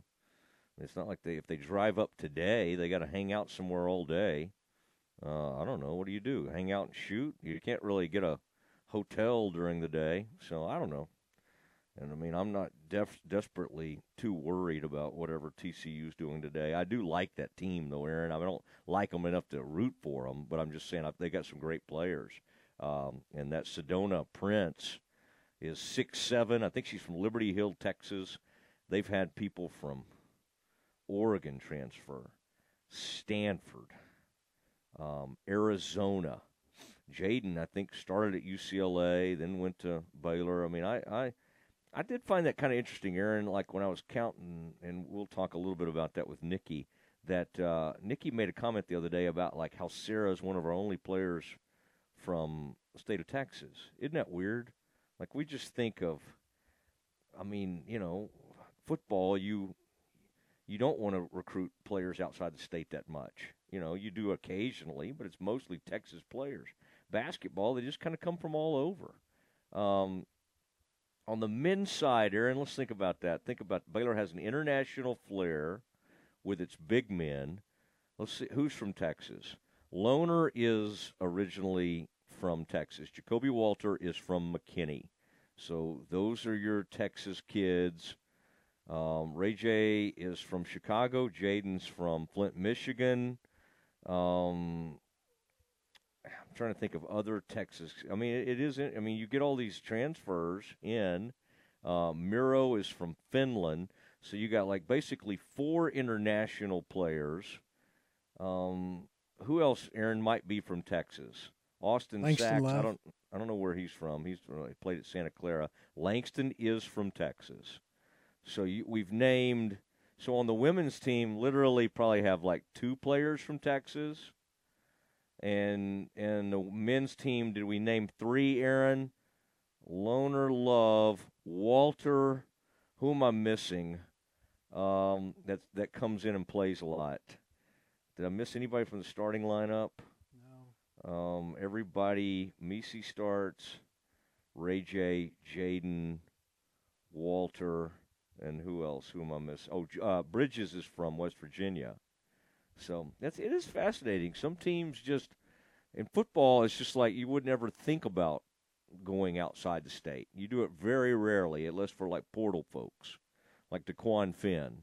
Basketball, you Baylor has three Texas kids on the roster. The women have like maybe two, and everybody else comes from other places.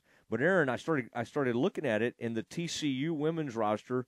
Seven of them. Now they went all over the country, but seven of their twelve players um, appear to be from Texas, and and all of their key players are homegrown, uh, but they went and played elsewhere and have now come back. I think that would be an interesting study, Aaron, as we kind of are so fascinated with the portal. Like all those kids that transfer back to SMU that were like five and four stars and go to Bama, Georgia, wherever, or Ole Miss, and they come back to SMU. If you look, like 80% of those kids are Dallas kids or Texas kids. And, and, all, I get, I totally get it. Why you would grow up in Dallas area and think, man, I want to go play for Bama. I want to go play there. But man, all of these players that transfer, tons of them end up coming back home. Um, I mean, even I mean, it's just it's fascinating. And Aaron, you're seeing more and more, especially this latest court case. These people are transferring like crazy. Um, I the guy that transferred from Baylor that I kind of liked, Aaron, that we never really got to see become a full time starter on the O line. You remember that guy that I really liked, name M- Makuza or Mazuka? You know what I'm talking about? Big old, big enormous guard for the Bears. He did start some uh, for Dave Aranda. Well, he transfers and goes to Florida, and I think he started for the Florida Gators. And then two days or three days ago, Aaron, I see back in the portal. So Baylor, Florida, and now back in the portal. I mean, at some point, you're just kind of like, eh. I mean, are you just are you going to be happy and settle down anywhere? That said, I mean, Ray J. I think I think it was Ray J. started at uh, Boise State, went to Toledo, now seems extremely happy at Baylor. So you do you can kind of bounce from bounce from place to place and end up you know in a in a good spot. I uh, Aaron, do you off top of your head do you feel like the portal has benefited football or basketball more?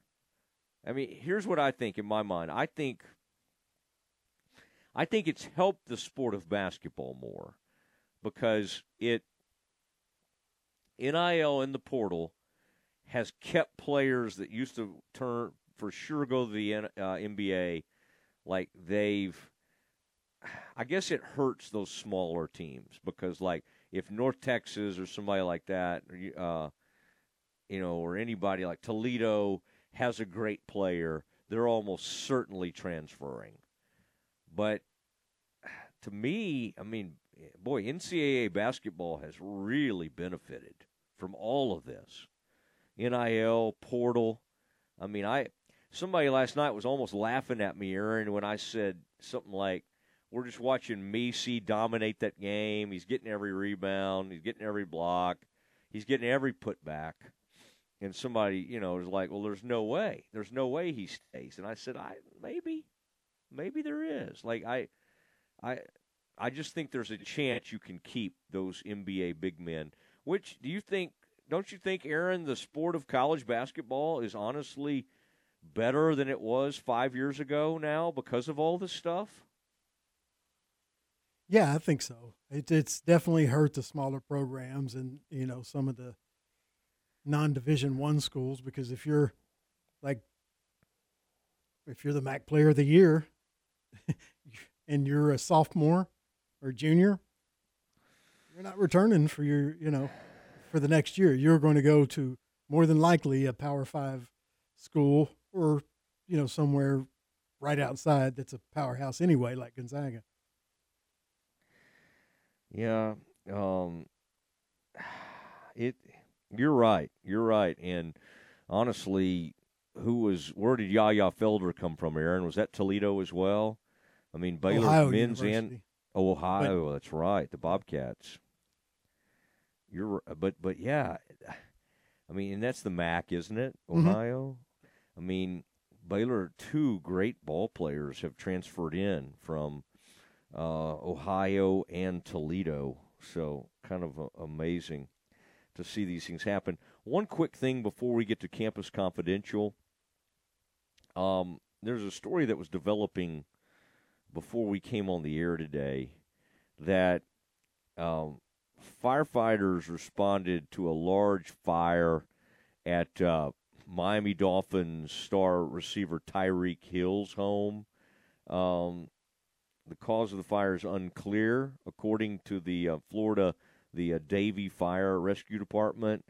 Um, nobody. It, it- so it looks like uh, it looks like everybody's safe, which is great. It's a 9,300 square foot Berkshire Court house located 30 miles northwest of Miami. Nobody was harmed. That's the great news. Um, the local station there, WSVN S, S, uh, 7 News, helicopters showed Tyreek Hill arriving at the property just before um, 3 p.m. Eastern with his left foot in a walking boot. And then he could be seen embracing his wife, um, whom he married last month, and his mother, Anisha Sanchez. Aaron, I think he's married to, you know, that player used to be at Texas, Vaccaro. Um, I think that's his sister. It's Vaccaro's sister, Keeta Vaccaro. Um, it said he was roaming around the outside near the home, sometimes with his hand on his chest or in his, on his face, speaking to authorities. This, according to ESPN.com, and um, said crews from um, Southwest Ranches in Broward County assisted with what officially was designated as a two-alarm fire. So pretty scary stuff today. He had left the team and gone to check on all this. Said the crews found heavy smoke and fire on the second floor and within the attic area of the home. Um, so anyway, this is uh, uh, the, the and oh by the way, Aaron, that Drew Rosenhaus is his agent. He told the local media that the fire was contained to one room in the house and that some of Hill's family was inside the home when the fire began. Rosenhaus added that Hill wouldn't comment on the fire and requested privacy. Okay. Um, pretty uh, pretty interesting and, and scary stuff today. Also on the property, Aaron, two guest houses along with lemon, mango, and banana trees. All right. Um, so anyway, thoughts to go out to the Hill family. Glad everybody's okay. He ha- he is having an unbelievable season, and um, uh, has a league leading uh, 1,717 receiving yards and 12 TDs. So we've been monitoring that story throughout the day. Aaron, it is time for Campus Confidential. Baylor Bear basketball all season long here on ESPN Central Texas. The Bears play their Big 12 opener Saturday in Stillwater against Oklahoma State. 1:30 for the countdown to tip-off. 2 p.m. tip-off Saturday. Join Baylor Athletics Hall of Famer Pat Nunley and the voice of the Bears, John Morris, for Baylor Bear basketball right here on ESPN Central Texas. Are you ready to elevate your Waco experience to a whole new level? Look no further than the Baylor Club, where you can indulge in one of a kind luxury and unwind in our exclusive lounge area. Located in the heart of McLane Stadium, this elite club offers a five star member atmosphere for all your work and play needs. With a master culinary team and outstanding hospitality, we take pampering to a whole new level. For interest in membership or to schedule your next private event, call 254 710 8080. Hey folks, Jared Scott here with Jim Turner Chevrolet. I'd like to thank everyone that supports JTC and that our family values your business. Our new inventory is growing daily and our used car inventory is stacking high. So give us the opportunity to earn your business with transparency and zero hidden fees. So give us a call 254-840-3261 or 24-7 at turnerchevy.com. And remember folks, we're just a heartbeat away in McGregor. We treat you like family. Find new roads. Listen to the Matt Mosley Show online at centexsportsfan.com. Whether it's a problem with your debit card or just a simple question, things always seem to come up when your bank is closed. But with Central National Bank's after hours service, you have access to a real, live, local person who can resolve issues and answer questions from 6 to 8:30 every morning or from 5 to 10 o'clock every evening. Bank different, Bank Central. Central National Bank. Member FDIC. King of the road. When we say at UBEO Business Services that we are the premier service provider for Ricoh, Xerox, Konica Minolta, Canon, Kyocera, and Lexmark copiers and printers, we're not blowing hot air. One way we quantify our status as the best is an independent company used by millions of organizations called Net Promoter Score. It is the most consistent way to rank brand loyalty and customer service. A score of 70% or better is considered world class. UBEO score is an 86. Call Sean Hunt at 254 709 2101 or ubeo.com. Did you know that a male ostrich can roar like a lion? Did you know that in Japan you can buy watermelons shaped like pyramids? Or that ketchup was originally sold as a medicine? Hi there, this is the Foundation Doctor. I bet something else you didn't know is that foundation movement can often be stopped by injecting soil stabilizer into the soil around your home. It's true. At the Foundation Doctor, we have our own proprietary solution called Stable Soil. Stable Soil is a quick, inexpensive application that stabilizes the soil under your home. It's fast acting, long lasting, and puts a stop to those pesky cracks and sticking doors. Only the Foundation Doctor offers this revolutionary product. So give the doctor a call today at 863 8800 or look us up on the web at ineedthedoctor.com. So for doors that are sticking and cracks in your walls, the Foundation Doctor will make a house call. Campus Confidential is sponsored by Jim Turner Chevrolet. Jim Turner Chevrolet is just a heartbeat away in McGregor, and they will treat you like family. It's time for Campus Confidential, our daily look at college football news. Here's your host, Matt Mosley.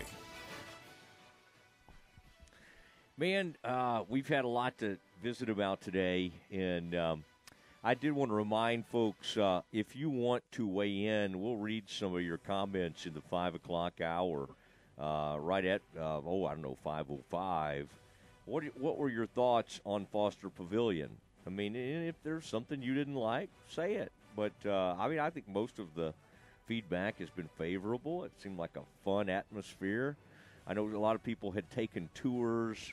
Uh, I had an opportunity to take tours, but I honestly wanted to step in that thing and have it be my first time. Um, and I really enjoyed it and just kind of loved the way it felt. I, last night felt like just a, I don't know, it was a great atmosphere. Um, so I didn't, I didn't find too much to complain about. I mean, obviously we'd already been told that they hadn't finished it, and some of the parking and just some of the things need to be finished. But I mean, as far as the look of it, the the way the crowd sounds in there, the way the seating is, um, you know, it's uh, I think it's a pretty, think it's a pretty cool look and uh, kind of like an old field house type environment. I mean, I I think. Uh, and I and, you know my congrats go out to the Foster family, to Mack Rhoades, to the city of Waco.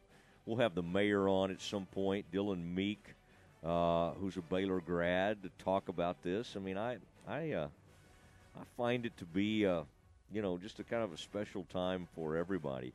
Uh, but it is time for Campus Confidential, and the sponsor of this segment is none other than Jim Turner and uh, saw Jim and his wife Julie sitting courtside last night. And then Aaron, as I went over to check, get something to drink, uh, I looked over to my left, and it was the Jim and Julie Turner uh, family concourse.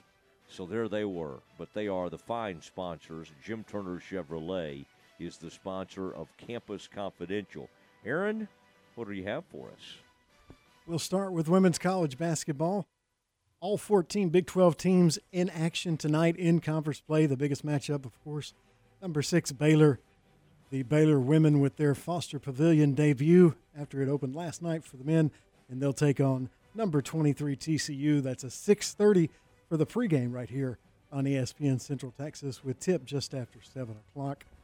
Also on the Big 12 women's basketball slate tonight at five o'clock.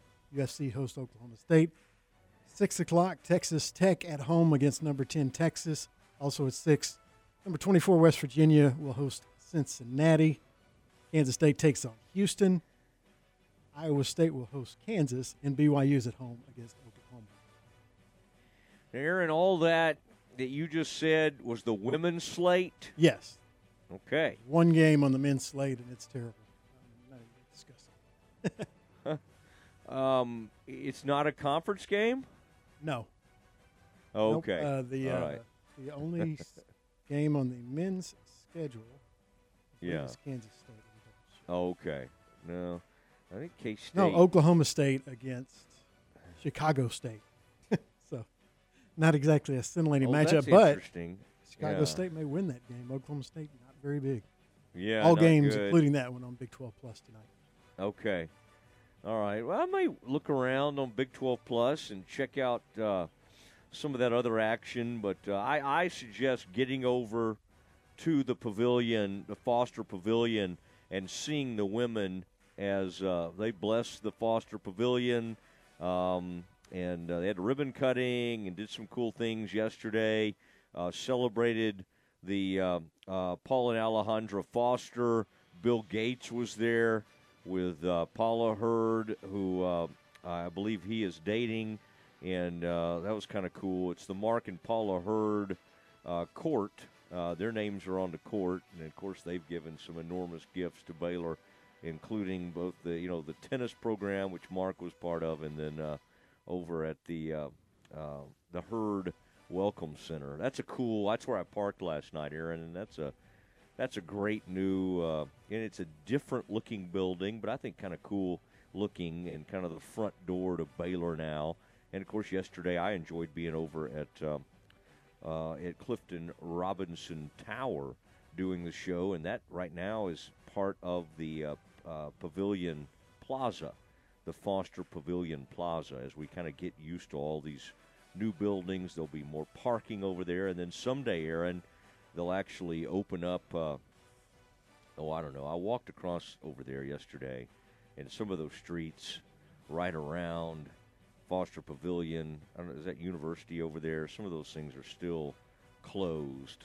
the streets, and they'll get all that taken care of. And then, of course, this uh, some of the development can take place, and you'll have more and more restaurants. I have to say, um, Twisted Root is is within walking distance, uh, safe walking distance from the uh, uh, Foster Pavilion. That's a great place to get a little bite to eat. And then that Brazos Landing, if you want something a little more upscale, um, is a is a nice place to eat as well. And I think in the future they're going to have. I don't know if they're going to have. You can take a little boat across or something, but they're going to have a way that you can kind of eat there and get across. And even this year they had some really cool. I remember John Morris talking about some of those Brazos Landing um, deals where, you know, you could somehow park there and eat there or whatever your parking took. It was like a food voucher. They had some pretty neat deals like that. All right, Aaron, continue, sir. Alabama had nine players enter the transfer portal today, including starting center Seth McLaughlin, former five star receiver Shaz Preston, and freshman quarterback Eli Holstein. McLaughlin played center in the CFP semifinal, lost against Michigan, and started every game for Alabama this year. Preston, the wide receiver, was the number 16 overall prospect in the country in the 2022 class, and the quarterback Holstein was the number 23 overall prospect in last year's 2023 recruiting class. All right, so everybody's just kind of moving along there um, from Bama. Uh, I, I, golly, I Saban kind of let one get away. I mean, I, I don't. It's always easy to second guess a play when it doesn't work, but and Milroe had run the ball a lot. I mean, that had been one of the things, one of the few things working against Michigan was him running the ball. Um, but in that moment, Aaron, he didn't. You know, it's it, it, it's it's one thing if you almost get to the goal line. Man, that thing was DOA. Um, I, I mean, you're you're needing a lot of things to happen. You got to gap it up. You know, you got you got to you got to make a lot of blocks, and you got an O line that hadn't played particularly well in that game. And and Tommy Rees, the uh, the uh, office coordinator, you're asking your team to say, let's block this thing up perfectly, and let's let Milroe run in for the touchdown. Now, Aaron, if you're the University of Houston and you've decided to go for the win against the Bears on a two point play, uh, the beleaguered Baylor defense, you got a pretty good shot at it, and they that did work. But if you're against Michigan, uh, some of the bigger cheaters in America, and but and you're going to load up and you're going to run quarterback power, yeah, you better you better block that thing up. And uh, what I'll always remember, Aaron, I think there was a number 89 for Alabama. I mean, number eight, I think it was a linebacker, off the ball linebacker, off the line linebacker. He he came running up and just destroyed poor 89 at the point of attack, and they were just waiting on Milroe. Um, and, and some people thought the low snap threw that off. Aaron, who had the low snap? Well, the guy who transferred. yeah, he's had some, according to the article on ESPN, he's had some snapping issues all year. I thought number 70, I thought the right tackle had a really rough game for Alabama, and the center had messed up a lot of snaps. So the center will move on with his career and uh, and uh, and head elsewhere. Two days after his team finished the season with a win over Wisconsin in the ReliaQuest Bowl, LSU head coach Brian Kelly has cleaned house on his defensive staff. Defensive coordinator and linebackers coach Matt House, safeties coach Kerry Cooks, cornerbacks coach Robert Steeples, and defensive line coach Jimmy Lindsey have well, all will not be retained, according to a statement from the program. The Tigers finished with their straight second straight 10 win season since Kelly arrived from Notre Dame, riding Heisman Trophy winning quarterback Jayden Daniels, but the defense was pretty bad all year, ending up 105th nationally in total defense, averaging, allowing over 416 yards per game, and in a tie with Akron for the 78th best scoring defense in FBS at 28 points a game. Is that kind of uncool to wait and do it now? Yeah, to the bowl game because first of all, don't you know that crew probably was you know had a huge role in the early signing and the recruiting and I'm sure they signed really good defensive players and DBs and cornerbacks and safeties. They always do. And then you go you need to wait until January second or third and you blow all these people out. I mean, first of all, those coaches probably going to be hard pressed to go find jobs now. Everybody else has kind of put their staff together and moved on. Um, and then what, the recruits have already signed. You've already had your early recruiting.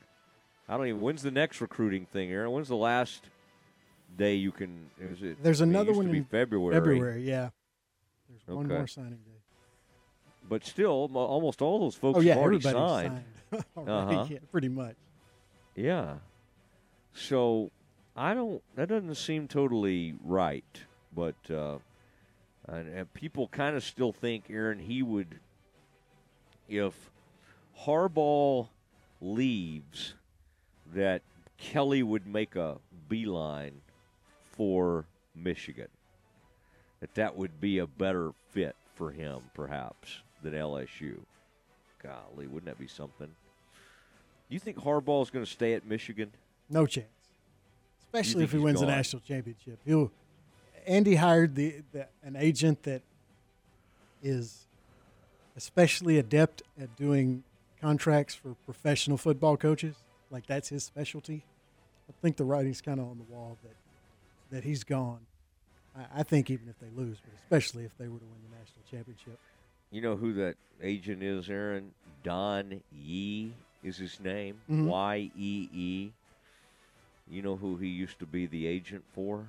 And this is not me. know I was gonna say. Matt I- Mosley. No, no, no. Ed Werder. Oh, nice.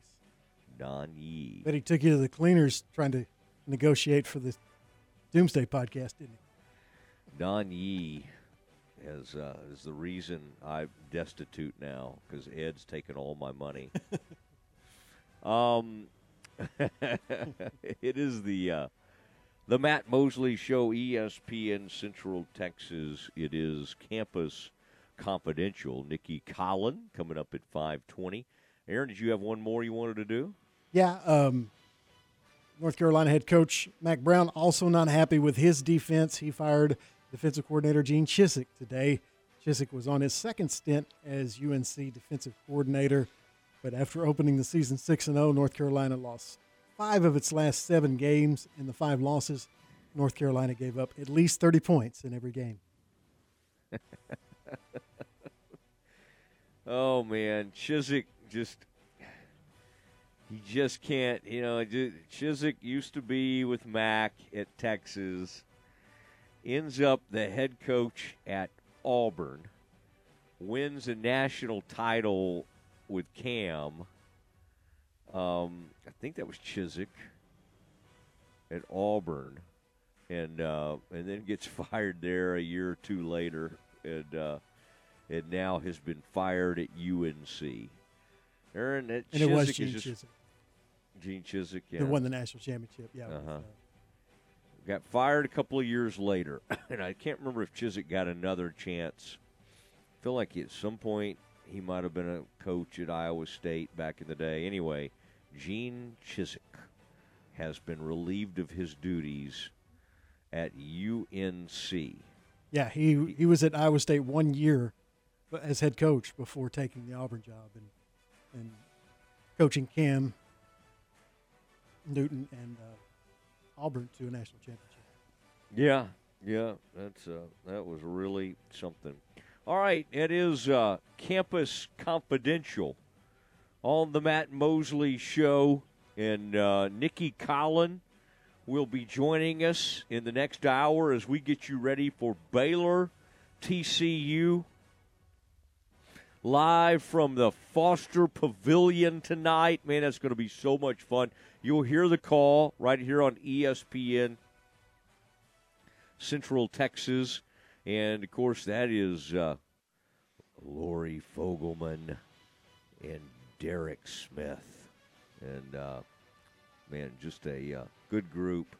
And we'll be excited about that. right here on ESPN Central Texas. Pregame, I believe, at 6:30. Tip at seven, and um, that'll be a fun way to spend your evening as uh, as the uh, as the the 23rd ranked TCU Horn Frogs come into Waco trying to play the role of spoiler.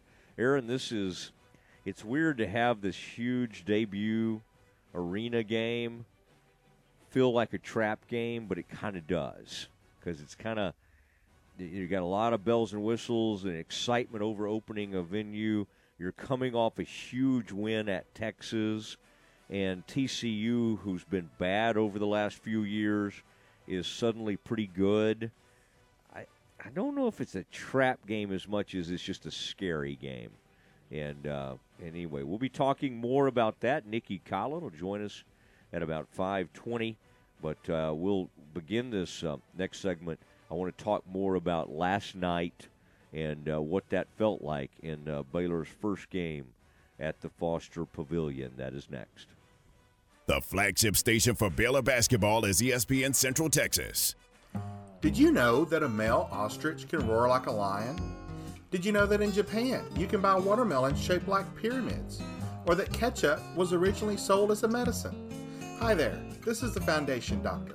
I bet something else you didn't know is that foundation movement can often be stopped by injecting soil stabilizer into the soil around your home. It's true. At the Foundation Doctor, we have our own proprietary solution called Stable Soil. Stable Soil is a quick, inexpensive application that stabilizes the soil under your home. It's fast acting, long lasting, and puts a stop to those pesky cracks and sticking doors. Only the Foundation Doctor offers this revolutionary product. So give the doctor a call today at 863 8800 or look us up on the web at ineedthedoctor.com. So, that are sticking and cracks in your walls, the Foundation Doctor will make a house call. Morrison's Gifts, Waco's oldest family owned gift store, has moved. Visit their new expanded location a few feet from their old space. Enjoy a new shopping experience with new product arriving weekly. At Morrison's, you'll find great Texas and American products like Jon Hart leather goods, Consuela bags and purses, locally sourced gourmet items, and great gift items for babies and kids. Can't decide? They specialize in designing custom gift baskets, local delivering and shipping anywhere. That's Morrison's Gifts at the corner of Valley Mills and Waco Drive, close to Jason's Deli. Since 2006, Scott's Lease Trailers has leased commercial belly dump trailers and commercial flatbed trailers to customers throughout Central Texas. The leases at Scott's Lease Trailers are available long term or short term. They have several trailers to choose from, and all their trailers are guaranteed to pass Texas Department of Transportation inspection at pickup. Family owned and operated and located in Kasi. Scott's Lease Trailers. They will answer your phone call no matter the day or time. Call James at 254 422 5375. That's 254 422 5375. Sunday afternoon, it's your Cowboys and the Washington Commanders. Live from FedEx Field on this Dallas Cowboys radio network station. An exceptional experience and extraordinary results. That's what you receive when you hire the attorneys at Cherry Johnson Siegmund James Law Firm. Craig Cherry, Ryan Johnson, Mark Siegmund, and Scott James are trial lawyers with 100 plus years of combined experience, specializing in catastrophic personal injury and product defect cases, as well as business disputes. They have unmatched credentials, real world experiences, and a passion to serve your legal needs. The lawyers at Cherry Johnson Siegmund James have obtained substantial settlements and over 2 billion in verdicts for their clients, due in no small part to their ingenuity and relentless tenacity. They also have knowledge in business, finance, and engineering. Learn more about Cherry Johnson Siegmund James at cjsjlaw.com. Their Waco office is on the ninth floor in Roosevelt Tower, 400 Austin Avenue. Life can be full of risks. One thing you shouldn't take a risk with ever is your family's health insurance. If you're self employed or you now need affordable health insurance, you need to make this free call right now and see how the Health Insurance Helpline can help you get it. We specialize in helping the self employed and people just like you that need affordable health insurance to get it. We have short and long term health insurance plans, and some even cover dental, vision, and prescription drugs. Don't take a risk with your family's health insurance, it's not worth it. If you're self employed or now need affordable health insurance, call right now and learn for free how to get it. Listen, affordable health insurance plans for everyone just like you are a free phone call away. So give us a shout right now. 800 659 7540. 800 659 7540. 800 659 7540. That's 800 659 7540. All Around Maintenance is your complete janitorial and construction cleanup service. Whether you're looking for someone to clean your business or you need quick cleanup after a big construction, All Around Maintenance handles the nitty gritty. We're real Central Texans working with your schedule to satisfy your needs since 1996. We'll leave your office, school, restaurant, industrial facility, house of worship, or apartment complex spotless at an honest rate. Visit us today at allaroundmaintenance.net. That's allaroundmaintenance.net. Let us do the dirty work. Welcome back to the Matt Mosley Show. The presenting sponsor of the Matt Mosley Show is Central National Bank, your leading independent bank with locations in Waco, Temple, and Austin. Also sponsored by Alan Samuels Dodge Chrysler Jeep Ram, Barnett Contracting, Coryell Health, Element Waco Hotel, Helberg Barbecue, Jim Turner Chevrolet, Marineland Boating Center, Schmaltz's Sandwich Shop, Witt Building Supplies, and UBEO Business Services. And now, ladies and gentlemen, here's Matt Mosley. Well, I mean, it's kind of cool, Aaron. Uh, we're getting ready, uh, and we'll, of course, have the pregame here on ESPN Central Texas. Lori and Derek on the call this evening. First game for the Baylor women in Foster Pavilion. Yesterday, we were over there in the Foster Pavilion uh, Plaza uh, right uh, hard by the uh, building that's itself, uh, doing the show, and that was fun to to kind of get everybody ready for it. Um, and Aaron, the guy that you remember was on the air with us sometimes talking about the Rangers, Chris Blake. Is the voice of TCU women's basketball now? He's doing the play-by-play, and I just got a text from him um, and he was uh, excited to be in the arena this was about 3:45 this afternoon, and he and I just got a text there and said, uh, "This place is nice." Okay, so uh, the TCU folks seem very impressed. We hope uh, they don't make themselves too at home this evening. Let's get over there and make it a tough environment for TCU. And uh, we had a chance to uh, catch up with Nicki Collen, and uh, we want to let you hear from Coach Collen as uh, as uh, the, everybody gets over there tonight and gets in position to watch the Baylor women go against the TCU Horned Frogs. It was a great uh, outing last night, debut.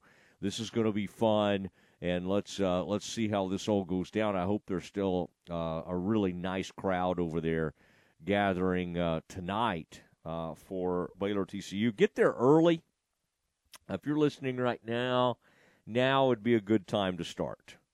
Um, find yourself a, a shuttle, um, some good parking.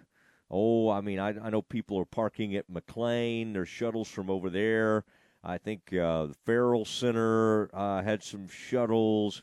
So just find, or, you know, dine at a place downtown, park kind of uh, Waco uh, is pretty good about they're on the streets of Waco, um, not being uh, there's some things that prevent you from being towed if you just do it properly um, and then just kind of walk over. I think that's a way to go. So hopefully everybody gets in there. Last night, uh, even though with some of the worry about parking and all that, everybody made it in there. Uh, it was a early arriving crowd, and then by the time everything was be everyone was being introduced, Uh, everybody was very excited. The crowd was loud. Um, Aaron, I thought the uh, I thought the video boards were really cool. I thought Bryce earlier today made it a good point. You know, you don't want a scoreboard where your score ever goes away. So you have to you have to kind of solve that because I didn't really notice that last night. The, there needs to be a way where that score is always up there because the last thing you need is the team, the the fans, the coaches not being able to see the score is a bad that's a bad thing. Um, but I think the the in-house uh, video crew did a nice job. They did their thing. I think there were plenty of complaints because I was getting them. My buddies were texting me. I think if you were watching it from home, the placement of the camera, and boy, this has been a big complaint with games, and it must be something with these kind of uh, smaller venues where they put the camera. Gallagher Iba Arena has it like this. I've seen it at SMU. The camera is placed in such a, a way that it feels like way far away from the action. And so people were complaining about that. Obviously, love the call of uh, John and King, but it was more about the camera angles and where the camera is placed. I have to think in time that when everybody else, you know, comes to town and these games are on ESPN or ESPN2, they'll get the cameras. Everything will be fine. The cameras will be where they need to be to to have everybody enjoy everything. I thought the um, I thought the interior, and then I I'm anxious to see like what a day game in there feels like. Is there a place up there for the sun to kind of shine in the sides? I, I, I wonder um, I because it does have a field house has a really neat feel to it. It it has a kind of a throwback. Uh, used to call them old barns. Used to call them old uh, field houses, whatever you want. But the Foster Pavilion does have a nostalgic type feel to it, where it it it's you know it looked like it could be something in the state of Indiana or something like that. And I made that point. I tried to make the point. I was talking to Scott last night, and I brought up like Hinkle Fieldhouse, which is a very famous place there in uh, Indianapolis that Scott would be very familiar with since he went to Butler. But you know, he was quick to say, "No, you know, it was." you know, this is ours. This is ours. I don't think he really wanted it to be compared to anything else. It was just kind of like, this is our place. The players themselves loved some of the different parts of it. Like that they, um, Ray J said when I asked him about it, Ray J Dennis, that he was looking at the video boards constantly.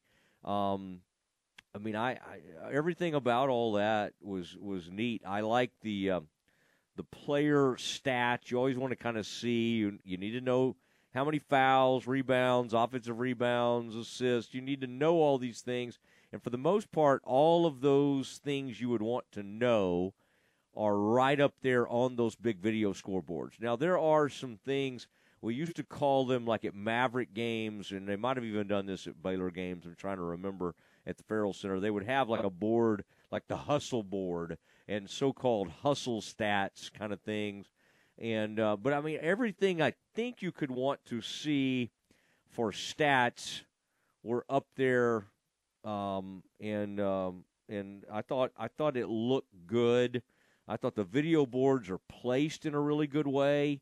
Um, I I just think Mack Rhoades has to feel great about it. I really do. And again, there'll be com- things that people complain about or ask about. I mean, I was talking about the soda situation. I thought that was, again, probably all this stuff for millennials and students is second nature, and they don't care. But like I, just to get a drink, I I I bought a drink. I bought a soda, Aaron, and then I whoever was selling the soda to me had to explain to me. They said, "Here, I'm going to put, I'm going to." They put a stamp onto my cup, which was like a, uh, you know, like a, my code. All right. So then I had to go over. I put ice in my cup at like a vending, uh, a little station, and then in order for me to put my Diet Dr Pepper in, I had to hold that little um, stamp up in front of a a deal to to for it to, and then once it kind of clicked, then I was able to go pour the soda in my drink. And of course, for a minute, it let me, you know, let the fizz go down. But then, you know, of course, I always want to get it to the brim, and then it stopped letting me do it. I uh, listen. I'm not, and again, I'm probably bad for that kind of thing because you know anything tech. Even though I've been in radio for years and in the media, I am not some kind of tech savvy person. I I usually just kind of get by. But Aaron, even and you are a tech savvy type person. I even think it would give you pause, like to get a stamp and then go have to kind of. I mean, it was a str- and I thought to myself, I'm having trouble with this. What are like the 60 and 70 year olds doing? And there's a ton of Baylor fans that are, you know, older fans like trying to figure that out. So I, d- I did think I don't lo- love that, but I'll get we'll all get used to it. It'll probably be fine. And again, for the youngsters, they probably don't even care, and they probably think it's they probably think it's fun or something. I thought it. I think it's ridiculous not to just pay for your drink and get a drink, like we've been doing for generations. But that's fine. All right. The aesthetic and the feel and the noise level, like everything as is as is it needs to be. I mean, it's louder. The seats go straight up, so the the the the you feel on top of the court. Um, you know, I I would think for older fans it's a little worrisome because it is it feels very steep as you're walking down to your seat, but they have the railings and everything, and it I think it'll be fine. Um, all in all, a great opening night, and the Bears took down Cornell. All right, let's hear from Nicki Collen as we get ready for the Bears and the Horn Frogs to get it on opening night number two uh, over at Foster Pavilion. Here comes Nicki Collen. Nicki Collen and the Bears on ESPN Central Texas. The Baylor women play their Big 12 home opener Wednesday in Foster Pavilion hosting TCU. 6:30 for the countdown to tip-off. 7 p.m. tip-off Wednesday. Tune into Baylor women's basketball with Derek Smith and Lori Fogleman all season long. Now back to the Matt Mosley Show on ESPN Central Texas. It is the Matt Mosley Show, ESPN Central, with Aaron Sexton. And it's time for Nicki Collen's appearance on the show. And Nicki, congratulations. We'll talk a lot about that 85 79 win over um, top five ranked uh, Texas. Now the Bears uh, uh, move up to number six. I think that was the biggest move in the rankings. And, and I never really understood why you guys were uh, holding there at 10. But man, I was, I was glad to see that movement. But uh, happy New Year, Nicki, and uh, happy almost uh, opening night as we get ready for the men to open. Folks uh, hearing us and arriving, starting to arrive at the beautiful new Foster Pavilion. Um, how excited are you about all this? It's been great. You know, it's uh, it's been an interesting last month where I asked myself the question. They tell me it's going to be ready. Is it really going to be ready? Um, you know, and then being in there on Sunday, um, the first day that the men practiced, and just kind of doing a walkthrough, I thought, okay, this is this is going to be ready. It's not done, but as far as uh, the in court arena experience, I think um, hopefully people figure out how to get in because once they're in, I think they're going to love it.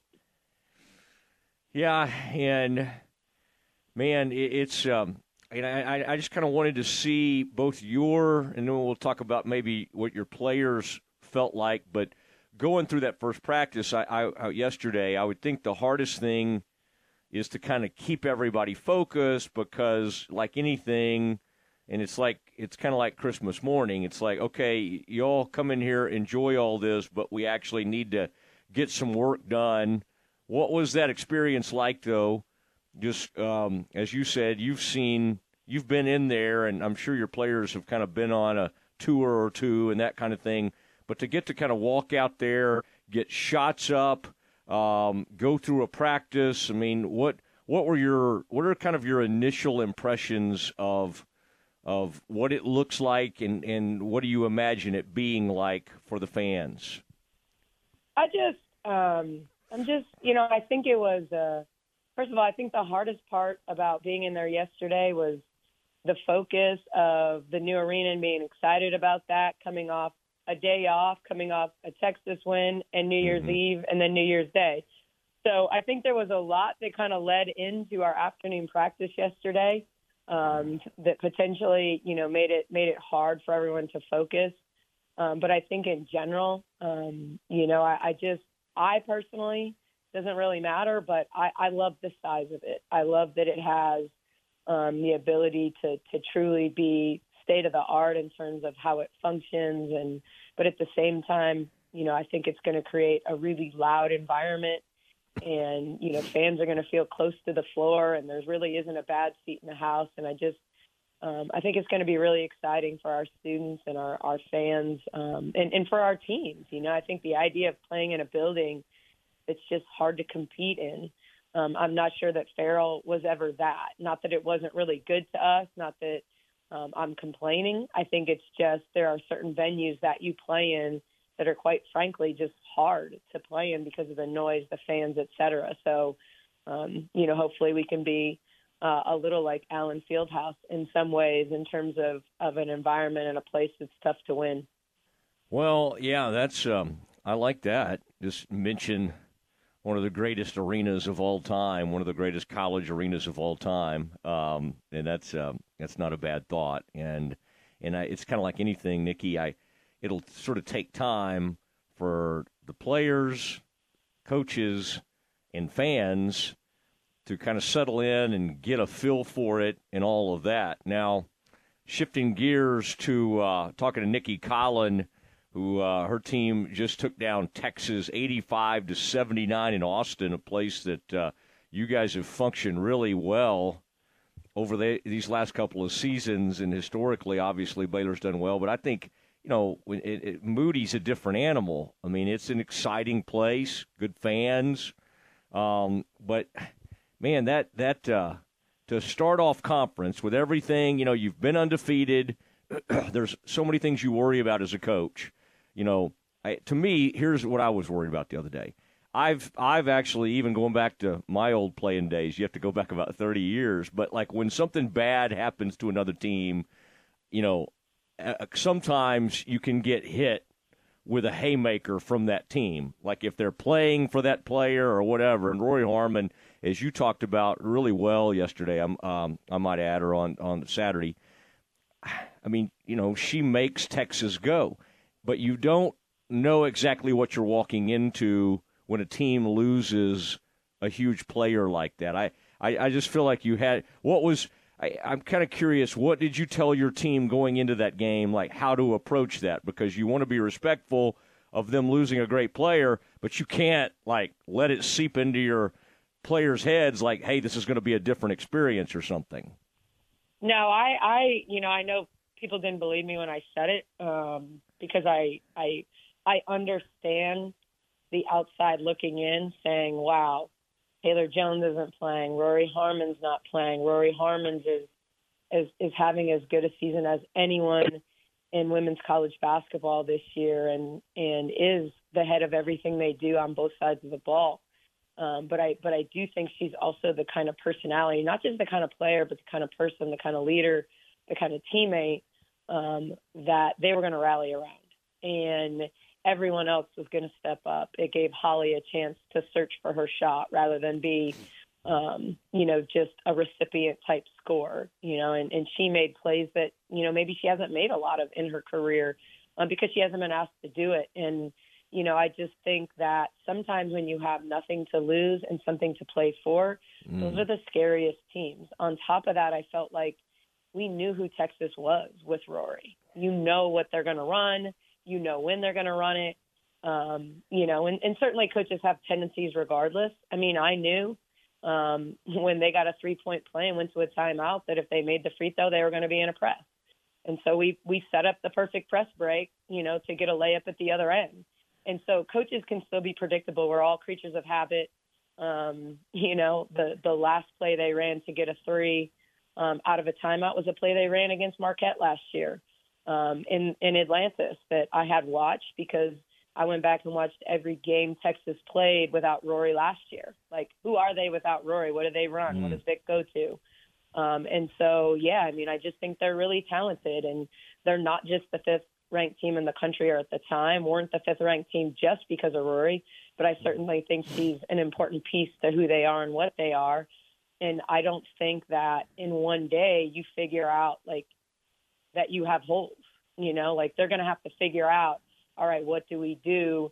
Um, how do we move pieces around? And, and I heard Vic say it um, in his press camp conference because I, I always address these kind of things later too. Like sometimes we as coaches put our players in bad positions and we don't mean to, you know, but it's like, okay, I ran a play late that, you know, Amina Muhammad denied and we got a turnover and I, I shouldn't have run that play. I should have run a screening action into a catch because I put bugs in a bad position to get open, you know. And I think early, probably the actions he was running required a wing entry pass, and we were just like on fire to begin the game in terms of our ball pressure and our denial. And so, you know, when he settled into middle ball screen, and you don't need you don't need a wing entry pass to get into high ball screen. All of a sudden, they functioned at a way different level. So, you know, mm-hmm. sometimes we as coaches have to figure out things, you know, in game or even when when things happen to players like what is this team going to be good at? And and it's not going to be the same thing in every game because not everybody defends you the same way. You know um, in talking to nicki collen as we prepare for opening night at the uh, foster pavilion and uh, and then of course just the opening act nicki right? Baylor women go uh, wednesday night versus the uh, horn frogs tcu comes in so two big opening nights but I, I in watching that game the other day, it was uh, and it's funny that you mentioned Tim Brando because I used to have Tim on quite a bit, and his and he has done it forever. Uh, so that was kind of fun to hear him on the call, and that was a Fox game. It's kind of rare. We're so used to all those ESPN games, but by the way, I don't know if you've gone back and watched the TV copy, but like he, his his famous little thing how do you do? He did that for Yaya. Yaya hit a big, I think it was Yaya. And he was like, How do you do? And I thought, Oh my gosh. Because, you know, that's like become my favorite player on the team. And I'm always like, Oh man, let's. And I know you've got to kind of go through the up the peaks and valleys of getting her up to speed and all that. But obviously, as you talked about after the game, I mean, there's she does things honestly that nobody else can do. Um, you know, so I but but the thing that stood out to me too was like the responses. Right, you you'll go up eighteen to six. At one point, it was like fourteen to two or something, and you're kind of running them out of the gym. And, and and but they hung in there and they kept fighting back, and they would get to within two, they would get to within four or whatever. And you know, sometimes you can get that's hard to hold that off when you keep getting those little runs like that, and yet every single time somebody would would do something. Uh, Dre comes to mind a lot. Um, Bella was hitting threes. I mean, what what did you when you kind of look back and you were thinking about that game? Did that stand out to you? Just those constant responses, even when Texas would fight its way back in. Well, if you love offense, that third quarter to start was insane. Um, you know, I think at the first media timeout, um, both teams were seven for nine from the field um, to start the third. We couldn't stop them; they couldn't stop us. You know, and I thought we had players that had big moments um, a little bit at a time. You know, I thought Yaya you know, did most of her scoring in the second quarter. Jada was like a one woman wrecking crew in the third quarter. Like she just was, it felt like one highlight play after another um, by her. I thought Sarah hit timely threes, Bella hit timely threes. And then I thought at the end of the game, it was Dre. You know, I thought the last two post up baskets um, that she maneuvered and finished. Um, I thought one was like super textbook and clean, and and you know she got an easy look, and one of them was like really good defense, and she scooped it over her left shoulder with her right hand, and it was it was vintage it was vintage Dre, uh, but also a play that you know when you're the opposition, you're like dang, like you know sometimes you just tip your cap, like yeah, you know there were times when when we were in in uh, Booker's space, and she just got the balance bounce and rose up and scored over us. And, you know, it was just her size. And so there are times as a coach that you feel like um, you did everything you could. I thought offensively, when we didn't turn the ball over, I thought we could do whatever we wanted against them. And putting 85 on Texas, shooting 50, almost 8% from the floor and 45% from three, like it, they was pretty crazy. You know, I thought offensively, uh, once again, when we took care of it, we we executed at a really high level, and I thought we had a chance a few times to like give us give ourselves a little more breathing room, and we would we would get a defensive stop and outlet it to them, you know, and and we did some um, some things that you know you don't do against everybody because you don't you don't feel the pressure um, that you feel against Texas most of the time. But I thought I I thought Coach uh, Schaefer like puts the heck out of a game in terms of getting them to battle and compete and fight. And and I thought we made we make good plays and big moment plays, and um, I thought we stayed poised. You know, even when they made big runs in the second quarter, um, I just I just didn't think we lost our poise. Nicki Collen on the Matt Mosley Show, ESPN Central Texas, getting you ready for tonight over here from all oh, the uh, Foster Plaza, Foster Pavilion Plaza, just right over here next to the arena, as uh, all the final adjustments are being made so that uh, when the, uh, the, doors open in just minutes, you'll be able to, to go in, find your seat. That uh, Nicki, by the way, did you take a peek up at the media section? Did that uh, just to kind of see where we would be, what our vantage point? Did that was that anything that crossed your mind, or did that not? Uh, was that not something you you were particularly interested in? no, in? I was up there. I was actually up there on Sunday, um, Uh-huh. just as the men were practicing and we were walking the concourse, and um, so yeah, I think uh, once again, not a bad seat in the house, but that's a pretty good spot right there um, Mhm. to uh, see the game. Yeah, either behind 111 or 114 back there somewhere. So I think it'll be. And you're right. There's just no. Everything's going to feel close in the um, in the new Foster Pavilion. Um, okay, you said it. Your the uh, the turnovers I know drew your ire. You, it's a great win. Both teams combined for what 45 turnovers. So obviously you had a lot of steals, and you put pressure on them they I guess they did the same to you. It seemed you know pretty uncharacteristic for your team. Was that just the uh, environment, the just the usual Texas ball pressure? How much of that was just kind of like uh, what, what did what have you what did y'all kind of work on to to hopefully uh, address that? Well, I mean, it, the, the interesting thing is um, this time of year, there are certain things you address and certain things you don't. Like you, you look at a game like that and you say, okay, what did we do poorly that is going to impact our next game if we do it again? You know, versus how much of what happened to us was um, directly related to who Texas is. You know, and it's not TCU. Um, I anticipate TCU to play a lot of 2 3 zone. I promise you, Texas did not play one possession of 2 3 zone. they played two possessions of 3 2 zone, which is two more than they, they played, um, you know, in the games ahead of ours. But, um, you know, like it's, you try to translate like what, what you need to, and then, and then you look back at it because you play them again. And it's like, okay, these are the things we can't do. the thing about Texas is it's it's not necessarily their ball pressure. I think they're a good ball pressure team. I think you can also get by the first level their defense pretty consistently. What they're so good at, and what I think makes Texas Texas, is their rotation, their help side defense. They are always coming. Um, and sometimes they're going to flood the lane with three and four people. And I just thought we didn't do a good enough job at times of understanding the congestion that was going to be there. We had the ball um, stripped, I think, three or four times. Um, we got in there, and when help side rotated, we traveled, um, which is ultimately, at least we can set our D when it's not a live ball turnover. Um, we got off balance and didn't always make the best pass because of the congestion coming.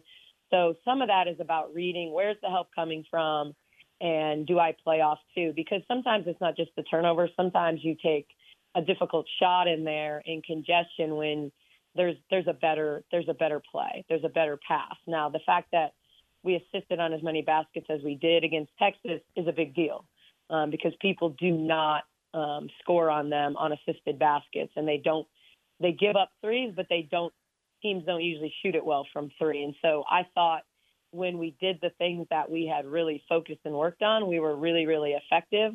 Um, but when it's the first time, as good of the teams as we played, you know, we we kind of dismantled Miami's man-to-man pressure to start the game when we played them.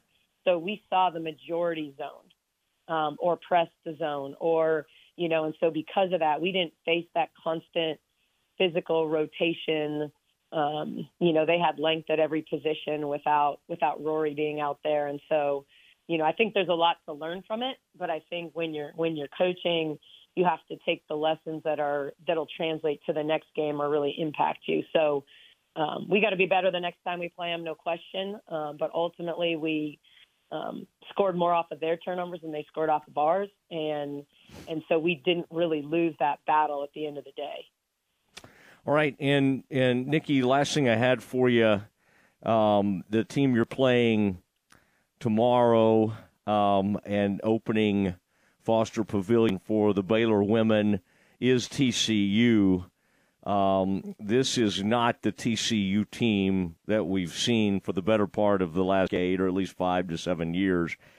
this TCU team's on a roll. They they're now in the top 25 uh, for the first time in I think quite a while. They're number 23 in the country, and it's got a, a real Pac-12 look to it because you got a player from Oregon and Sedona Prize, Prince, excuse me, and you know Madison Conner comes in. I mean, you've got players that were uh, Arizona, Arizona, Oregon. Jaden was with you guys. Um, you got a Stanford player. I mean, this this is a incredible team that's sort of been put together on the fly. Um, what are you seeing from TCU, and and what do you expect in this game? What do you what do you have to do to slow them down? Because every time I look, you know, Prince, who obviously is a big time post player at six seven, is scoring like t- twenty five and fifteen, and a player you know really well in Jaden is like ten and ten. I mean, it, ten points and ten assists. So they've they've been on quite a roll. They, um, you know, for the the fans, obviously everyone followed Coach Tang at Kansas State last year.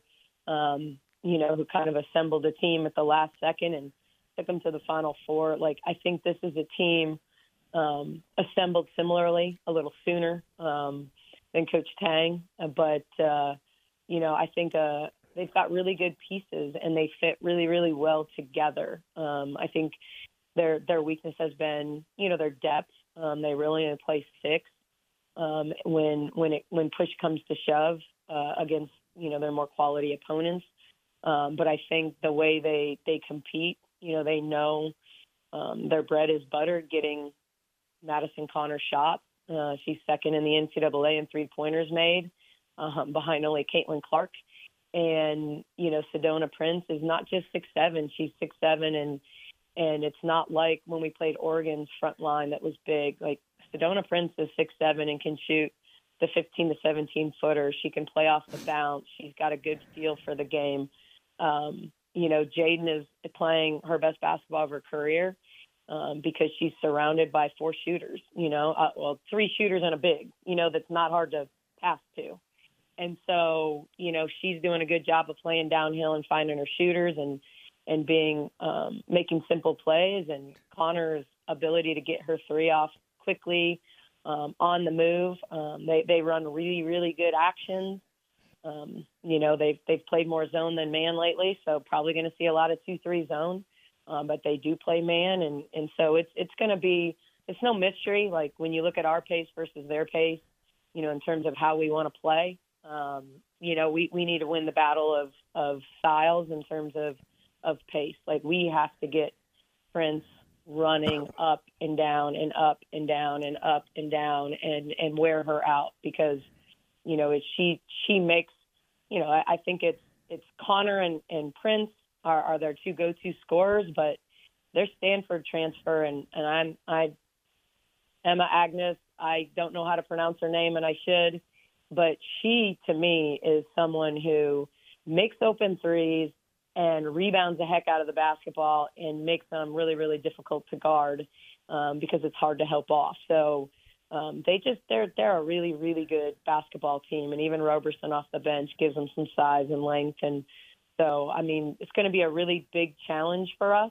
They're obviously when you're when you're undefeated, you're confident, you know, and and I think they they are looking for their first top 25 win and and I think they're going to want to play spoiler hey it's the new mm. opener of this building, and, and Baylor jumped up to six, and you know it just makes them more ripe for the for the picking. And so you know it's it's my job as a coach to to get our players to understand a how good they are, um, and b like we can't take anything for granted, and we we are where we are because of how we've prepared, and uh, you know just continue to to prepare at an elite level in terms of um, playing to our strengths and minimizing our weaknesses and, and understanding who our opponent is.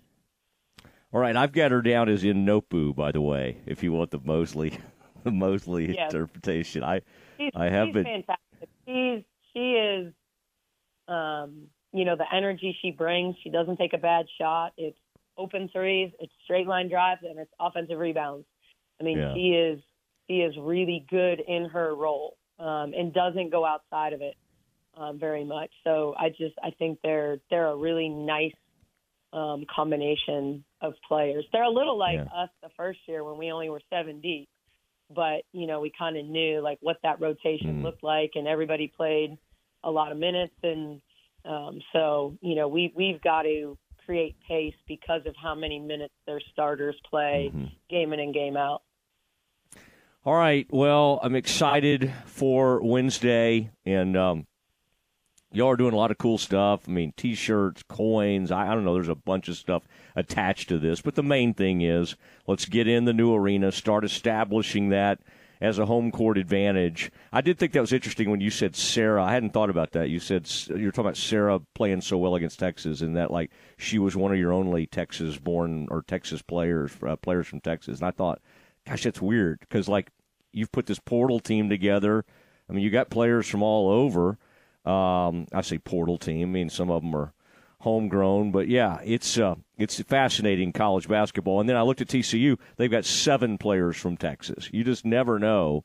Uh, but this is kind of this is uh, this is just fascinating because we're and when I say they've got seven Texas players, they also have players from Australia and all these other places. So it is. And I um, think when you look at them, it's it's Jaden and Sedona who are the Texas players, or Roberson. So yeah, you know, three of their top they're Texas kids, and and Roberson's the only one that chose TCU the first round, and and you know Sedona was the third third round, and Jaden the third round, and it's it's just a unique time in college Yeah. basketball and college sports in general. Um, but you know, I think Mark Campbell's done a great job of assembling that team and and getting them to compete at a really really high level, and you know they just we haven't faced a team since Utah that that shoots it as well as they shoot it. You know, so it's going to come down to us really understanding, you know, who their shooters are and make their tough make them make tough shots and then rebound the basketball. So um, they're a really really talented offensive team. All right. Um, it's uh, it's it's exciting time. By the way, wherever Bugs and Bella are from, just keep going back there. You know, Oklahoma, uh, Oklahoma City. They don't have to be from Texas. just keep whatever. those are those are tremendous uh, players. And by the way, Baylor was down a. I know we made a huge thing about Rori, but Baylor was down a starter too, basically with Asia. You know, only being able to give you ten minutes. So hey, all that uh, we're very excited and uh, congrats on being six in the country. And of course, now the target becomes even bigger. But uh, enjoy it. Uh, we'll celebrate the uh, the the men tonight, uh, opening the arena. The women tomorrow night. Nicki, uh, really appreciate it, and uh, and and have have fun tomorrow night. Thank you so much. There she goes, Nicki Collen on the Matt Mosley Show, ESPN Central Texas.